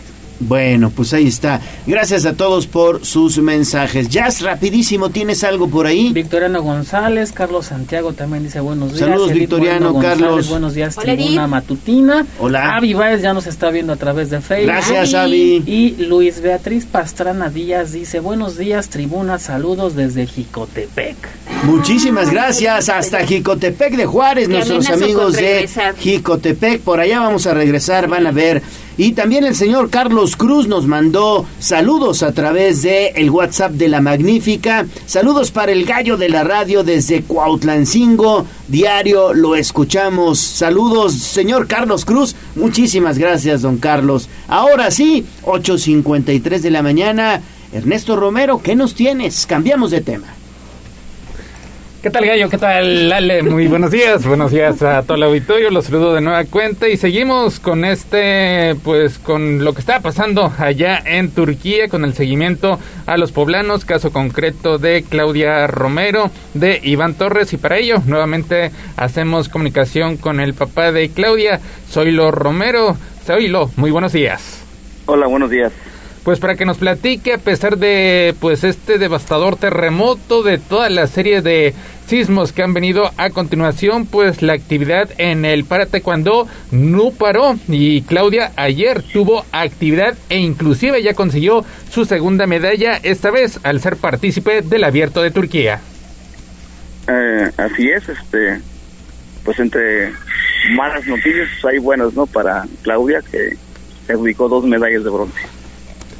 Platícanos cómo decidieron las autoridades de continuar con las actividades a pesar de estos momentos trágicos. Sabemos que la zona de Estambul está a 12 horas donde ocurrió toda esta desgracia. Bueno, yo he estado en contacto con mi hija. De hecho, hoy por la mañana me mandó un mensajito. Me dice que todo se está desarrollando tal como está programado, porque en esa zona realmente no hay esa devastación, porque afortunadamente pues el sismo no llegó donde ellos están en otros lugares, en otras ciudades, pero sí, ahí afortunadamente pues no hay nada, todo bien. ¿Qué es lo que viene a continuación? ¿Ya terminó su participación? ¿Ya planean el regreso? Más o menos, si tienen la logística de cómo será el retorno a nuestro país. Sí, de hecho, pues hoy es la última competencia. Quiero pensar que pues ya terminó, porque nos llevan 9 horas de diferencia. Me comenta mi hija que pues salen mañana ya se retornan a nuestro país. ¿El vuelo es directo a México o hacen escala en algún otro país? Yo pienso que sí, porque ellos viajan con escala. Me parece que son dos escalas. Dos escalas. No, todavía no sabe la información exacta, concreta de a qué hora estaría aterrizando en nuestro país. No sabría, porque pues apenas de hecho ya está la logística, no, pero la verdad no sé, pero me comenta ella que sí van a salir pues mañana, digamos día 8. Es decir, no hay problema con alguno de los vuelos, sobre todo ahorita ante la demanda que existe tanto de personas que quieren salir como las que están llegando precisamente para ayuda, para colaborar en estas labores de rescate. Sí, ellos de hecho pues ya tienen ya el vuelo previsto, ya está todo pagado, solamente pues ir al aeropuerto y esperar el vuelo únicamente. Bueno, pues don Soy, esperemos que no haya ningún contratiempo, ¿no? Ojalá y así sea. Pues estaremos al pendiente del retorno, y qué bueno que todo haya salido bien, y también en el aspecto deportivo con estas 2 medallas de bronce de cara a los Panamericanos y también los Paralímpicos. Así es. Muchísimas gracias, don Zoilo. Estamos para servirle, estamos a la orden. Gracias, y seguimos pendientes de la participación de Claudia. Pues 2 medallas de bronce, la primera fue en la Copa Presidentes, la segunda en el Abierto de Turquía, puntuable para los Juegos Paralímpicos. De hecho, ya está rankeada ahorita en el segundo lugar a nivel mundial. Buenísimo. De cara a la justa, falta un año para lo más importante, pero pues si mantiene este nivel, pues para que logre algo trascendente, no solamente para Tehuacán, Puebla, sino para todo el país. Muy bien, Neto, muchas gracias. Saludos, buenos días. Pues nos escuchaban desde Jicotepec de Juárez. Quiero compartirles esto que escribí para todos ustedes. En días recientes acudí a su municipio para realizar una transmisión especial con motivo del Festival Cafetzin 2023, esta iniciativa del ayuntamiento que preside Lupita Vargas, cuyo principal objetivo pues fue posicionar al café poblano como uno de los mejores del mundo. No exagero, el café que se produce allá en Jicotepec está al nivel de aquel que se cultiva en Brasil, Vietnam, Colombia y otros países, y es que en ese municipio serrano el aromático aún no se industrializa del todo, de ahí que los cafeticultores, la mayoría pequeños productores, todavía conservan las prácticas tradicionales que durante años les han permitido aprovechar todas las propiedades del grano. Ejemplo de ello, y lo conocimos, es don Román Valderrábano, mejor conocido como el Catador allá en la sierra, quien cuenta con un pequeño rancho El Paraíso, situado entre Nuevo Necaxa y Jicotepec, a 1,200 metros sobre el nivel del mar, de aproximadamente 5 hectáreas, donde cultiva diferentes variedades de café, especia arábiga, como Costa Rica, Oro Azteca y Caturra Rojo, así como amarillo, mismo que tras despulparlo, tostarlo y envasarlo, lo comercializa no solo en México, sino en diferentes países del mundo. El café de don Román es de especialidad, pero si ustedes acuden a su finca, no solo podrán disfrutar de la belleza natural del lugar, sino también de un interesante recorrido donde les mostrará desde la plantación del aromático, cosecha, preparación del grano y por supuesto la degustación del producto final, que les aseguro disfrutarán, pero sobre todo aprenderán a identificar las características de un buen café. Así que un saludo para nuestros amigos de Jicotepec y para don Román Valderrábano, de 58 años de edad, mejor conocido como El Catador. Ahí está la información. Y fíjate que ayer en Jicotepec se llevó a cabo la quinta competencia del despulpe de café cereza. Él nos explicaba precisamente este proceso y bueno, pues compitieron hombres y mujeres que deben de tener toda una habilidad para meter esta frutilla al molino y darle con todo al brazo. Yo le di vueltas. ¿Tú le hiciste? Yo le di vueltas para el despulpe. No concursó, pero sí lo hizo. Pero sí lo hice, exactamente. Sí. De verdad. La verdad es que toda una experiencia, ¿no? Vale la pena. Conocer una fábrica por dentro, de cómo se ponen los granos de café en la bolsa para seguir su trayecto, llegar a otro lugar, ser tostados y bueno, ya verlo finalmente disponible y luego servido en una tacita de café. ¡Qué envidia! Muchas gracias a todos también por sus atenciones. Nos vamos aquí en Tribuna Matutina. También, evidentemente, nos tenemos que despedir. Sin embargo, mañana regresamos con más información. Gracias a Aura Mones en la operación técnica, Abraham Merino en la producción, Jazz Guevara en las redes sociales. Ale, nos vamos. Nos vamos, pero mañana tenemos una cita en punto de las 6 de la mañana. Aquí nos vemos. Se despide de usted Leonardo Torija, el gallo de la radio. Excelente día. Adiós. Adiós. Amor, me voy de ti. Aquí terminamos Tribuna Matutina.